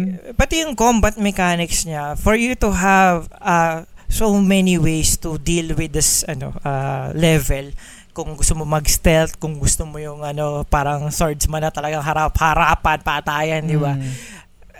Kakaiba din eh kasi you have to be open talaga sa mga possibilities and yung scripting din doon sa Ah. game developer sobrang lupit. Kaya ang lupit talaga na for a western developer to create something na very Japanese. Mm. Ang galing, ang galing sobrang yung Sucker Punch no. Oh. Bakit, b- sorry to cut you off. Kailangan nating i-address pa. Ay sige, ikaw muna pala. Papunta ka na pala doon sa 7 na pala. Sige, go ahead po na. Oh, number 7 bias ako. Final Mm. Fantasy 7. 7 dahil Final Fantasy 7. Ang ganda niya ikabit doon. Mm. Ah, sobrang lakas lang talaga sa akin ito kasi for the longest time PS3 days pa nagka-clamor na yung mga tao na remake remake ng Final Fantasy 7 and for for them to exceed the expectation na parang yung pressure din ma mahigitan pa nila ma, ma-overcome nila no yung pressure ng makapagbigay ng isang magandang Final Fantasy 7 game yun palang panalo na si Square Enix eh. Kaya ako, props doon sa ano. Sobrang saya ko talaga nung nilabas yung ah, remake. Puyat ako niyan. Ah, Sobrang puyat na puyat ako nung nilabas yan. Walang tulogan talaga. Ah, at na-enjoy ko every minute kahit ilang playthrough pa yan para makuha yung mga dress ni ni Eret pati ni Tifa. Sobrang enjoy ko pa rin. And ah, sa sobrang ganda niya, ilang beses ko nang inulit yan kahit ibang region. il- Ilang beses ko ni-replay no para makuha yung platinum niya. Sobrang saya. And number six, uh, super fan din talaga ako ni Spider-Man. Ah, ang tagal-tagal ko na rin naghihintay ng magandang Spider-Man. Nalaro ko yung mga sinauna Spider-Man 1, 2, 3, tapos Web of Shadows, ano pa bang mga Spider-Man dyan. Basta sobrang daming Spider-Man. And ngayon na nila na perfect yung ano yung yung traversal yung ano pag web and uh, doon pa lang sobrang worth it na na mapasali siya sa Mm. top 10. I'm very happy na nakasali siya doon sa top 10 dito sa ano TGS no. And number 5 Solid, na solid. uh, and number 5 na sabi ko naman no, Red Dead Redemption, yan, uh, The Witcher, yan. Number 3 ko si Bloodborne kasi hindi ko siya talaga mataas sa dalawang uh, to na The Last of Us and God of War na feeling ko ito yung talaga yung two games na pinaka-importante sa PS4. Yung Mm. ibang games kasi pwede siyang ilalabas kahit sa anong console, no. Pwedeng pwedeng masabi natin na pwede pa ring mapanalo ni PS4. Pero sa tingin ko kung walang The Last of Us and walang God of War, hindi mananalo ang PS4 sa console generation na to. Super agree. Super agree. Eh, pare address ko lang yung elephant sa room kasi may, may nagtanong dito si Brian. Sabi ni Brian, what? Walang FF7R sa top 10 mo, Jazz? Actually, nung nililista ko kasi yung, yung, yung top 10 ko, hindi ko alam kung ano yung pwede kong tanggalin dun sa list ko para ipalit sa FF7 remake eh. Actually, nasa 11 ko siya. Top 11 ko siya. Wala eh. Talagang yung, yung nagawa kong top 10, yun, lahat yon ng game is talagang merong mga high sa akin and talagang sobrang nag-resonate sa akin. Ganon din naman talaga sa, ganon din naman yung sa FF7, sobrang bilang Final Fantasy fan, pero tang- kahit nga tanggalin na natin yon yung pagiging bias ko sa Final Fantasy, talagang may enjoy ko pa rin yung remake eh. Kaso, nung nililista ko na yung top 10 ko, hindi ko alam kung ano yung pwede kong itanggal doon. At kapag meron akong tinanggal na iba, mabigat sa dibdib, parang hindi ako kampante. So, yun, unfortunately, hindi siya nakasama dun sa top 10 ko. Pero, close siya, nasa 11 ko siya. So, yun, yun lang yung main reason doon. Hindi ko alam kung ano yung tatanggalin ko doon sa ano, sa list ko ng top 10 kung bakit wala yung Episode 7 remake. Pare, pa, meron lang akong share, oh. medyo nasasad Mm. na talaga ako sa ano, Metal Gear Solid. Wala na siya masyadong love, no? Nawala na yung ah, ano sa kanya. Kasi dati naalala ko PS1. Number one talaga niyan, Metal Gear Solid, unang-una. No? Love na love talaga lahat ng mga tao. Pero as nagpapassing generation, siguro hindi na rin nagkakaroon kadalas ng mga iteration o sequels ng mga Metal Mm. Gear Solid. Kasi kaya ako bumili ng PS3 dahil sa Metal Gear Solid Guns of the Patriots. Mm. Yun Siguro, talaga yung dalawa. Isang reason pare kung bakit hindi ko siya nalagay sa list ko, hindi ko pa kasi nalalaro yung ano, yung yan. And 'di ba, laging lagi kong sinasabi dun sa, sa, sa podcast natin na tangina may podcast ka about video games, hindi mo pa nalalaro yung mga Kojima games, mga Metal Gear. So, after ko ng DS2 yun, tapos ko ng trilogy kasi yun, in-next ko na yun, um, Metal Gear Yun, Solid. yun, yun. Pero tingnan natin, baka mataas itong Metal Gear Solid sa community, sa mga boto nyo. Tingnan natin kung ano yung ranking naman ng ano ng community. Hmm, Hindi pa rin talaga nakapasok sa ano. Di yung pa kawawa ng sa- kakasad. Mm, Hindi rin talaga nakapasok, no? So, sa number 10 nagtay ang Uncharted 4 tsaka Persona 5 Royal. Kaso wala wala to sa atin eh, no? Wala kasi to sa sa top 10 natin. Ako, ako nasa top 10 Ako, ako kasi mas nagagandahan ako sa Lost Legacy kaysa sa 4. siya. Mm. Oo, yung kay, kay Chloe, pati Chloe. kay, ano, oo. Mm. Gets, gets. So, yun yung list natin. Masaya ba kayo? Na bad trip ba kayo? Hindi ko alam, ilan na kayo nag-unfollow? Hindi ko alam, may check ko. Kung ilan yung na- nabawasan sa sa followers ng ng The Game Silog Show. Pero yun guys, sobrang enjoy ng episode 100 natin and to, you guys to be part of this um, event, no eventful episode. Sobrang one for the books talaga. Sana ulitin natin to, sana maging annual to na gawin natin to. Oo, pwede Hindi ko alam pare. Ano? Ah, So, again, siguro pa, pa- parang magdrama lang ako ng konti. Guys, maraming maraming salamat palagi sa, sa suporta, sa pakikinig sa sa podcast. Malaking tulong sa amin yun ni Daddy Player One. And nung una kasi, nung ginawa ko yung podcast, yung The Game Silog Show, gusto ko lang talaga siyang gawin para sa sarili ko kasi gusto kong dumaldal tungkol sa video games and makipagkwentuhan sa inyo. Cringe man sabihin, pero pag meron na kasing community na laging nakikinig ng podcast, hindi yung ownership ng show hindi na sa akin eh.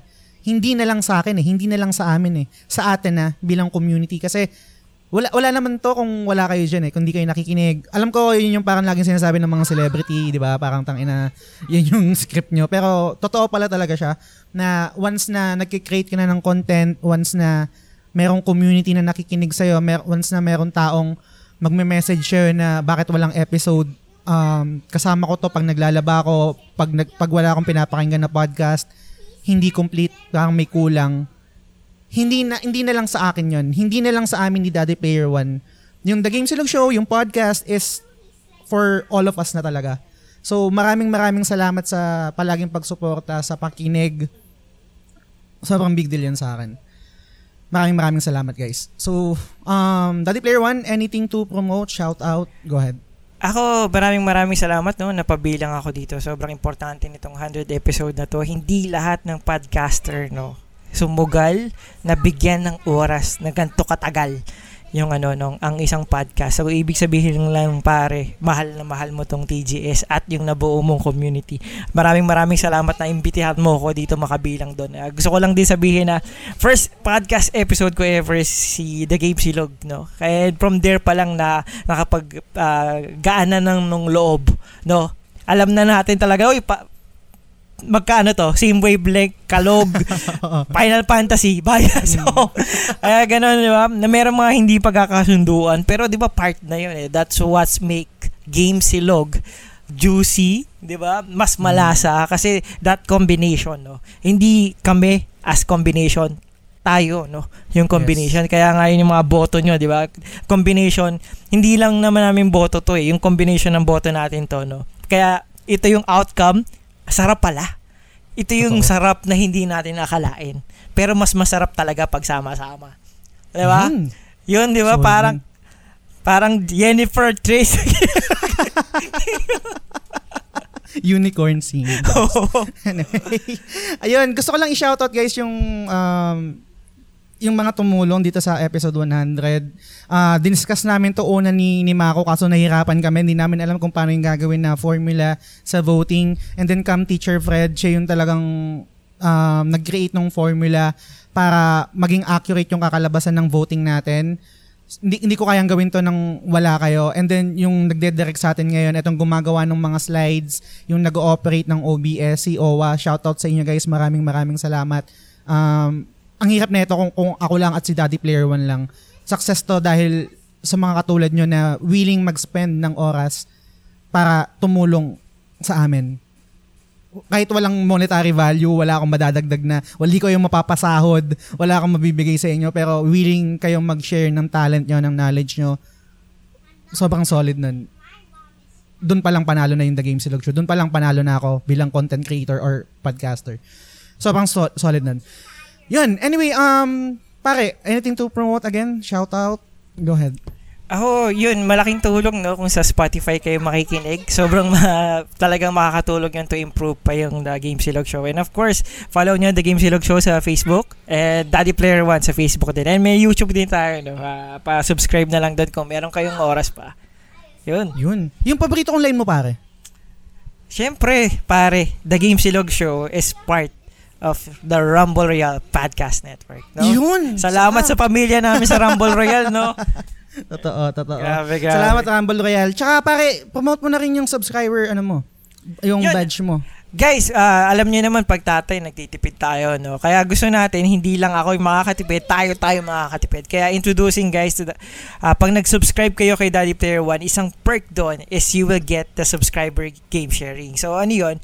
Kung nagso-subscribe kayo monthly ng 99 pesos, pwedeng pwede na kayong maghiram ng AAA games such as Elden Ring, Horizon, Sifu, Resident Evil uh, Village, ano pa ba, Guardians of the Galaxy, and ano, kahit yung mga Strangers of Paradise, basta sobrang mga sikat na games, hindi yung mga pipichuging games lang, no? So, pwedeng pwede nyo mahiram yon anytime, unli palit, hanggat nakasubscribe kayo. Talong-talo pa Yes, sir. natin ng PlayStation Plus. Totoo, di, totoo. di ba? Kung, kung, kung iba pang gayang library natin doon, compare sa library na PS Plus, Mm. lamang tayo doon, no? Ah, yun. Sobrang sulit niyan. Nakasubscribe din ako dyan kay Daddy Player One. And maraming games na pwede kong i-access. Hiramin ko sa kanya kung gusto i-platinum or i-stream. And ako din, promote ko din yung subscribers ba- ah, subscriber button or badge dito sa The Game Silog Show. Ang number one na bin- bentahin nito is, syempre, tulong sa akin sa The Game Silog Show monetary value nun. Kasi yun naman talaga yung reality nun. At the same time, ano yung maibabalik ko sa inyo in return? Exclusive na, na group chat and yung ginagawa kong podcast episode na secret level. Ang pinagkaiba nun guys is hindi ko topic yon Hindi katulad ng ginagawa namin ni Daddy Player One. Ito talaga brainstorming to.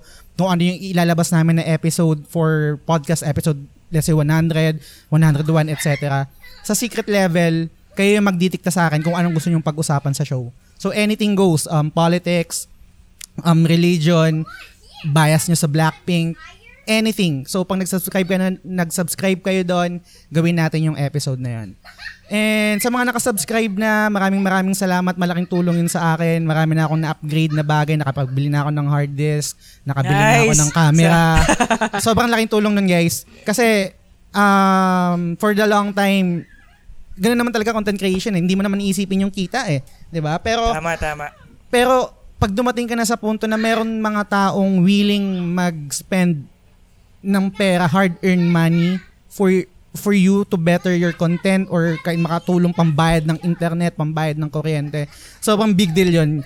Big deal na sumusuporta kayo, na nakikinig kayo, um, sinishare nyo, nagla-like kayo, nanonood kayo, etc. No? Pero sa kabilang banda, sobrang nakakataba talaga ng puso kapag may involved na na money. Kasi, di ba, ang hirap kumita ng pera eh. Pero for you guys to subscribe, to send stars, iba yun eh. Iba sa, iba sa, sa feeling. yun. So, maraming, maraming, maraming, maraming, maraming, maraming salamat sa inyo guys. Yun, um, sa inyo din sa mga naka, naka, nag-spend ng time sa panonood dito sa live natin. Maraming maraming salamat. Dito ko natatapusin yung episode. Maraming maraming salamat sa pakikinig, sa panonood. Hanggang sa susunod na episode ulit. Salamat guys. Maraming maraming salamat. Bye! Sa next, Thank you. 200, 200! Yes, sir!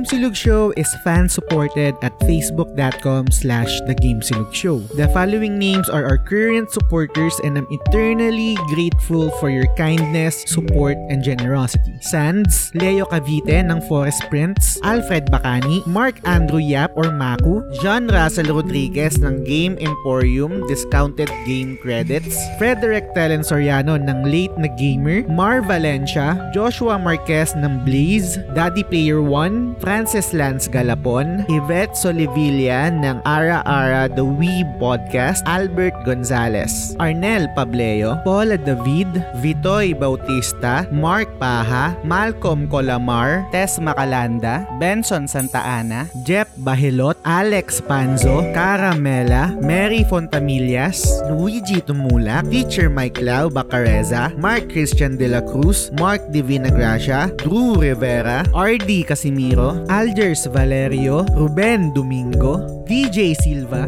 and Delia Bourbon. Maraming salamat sa inyo guys.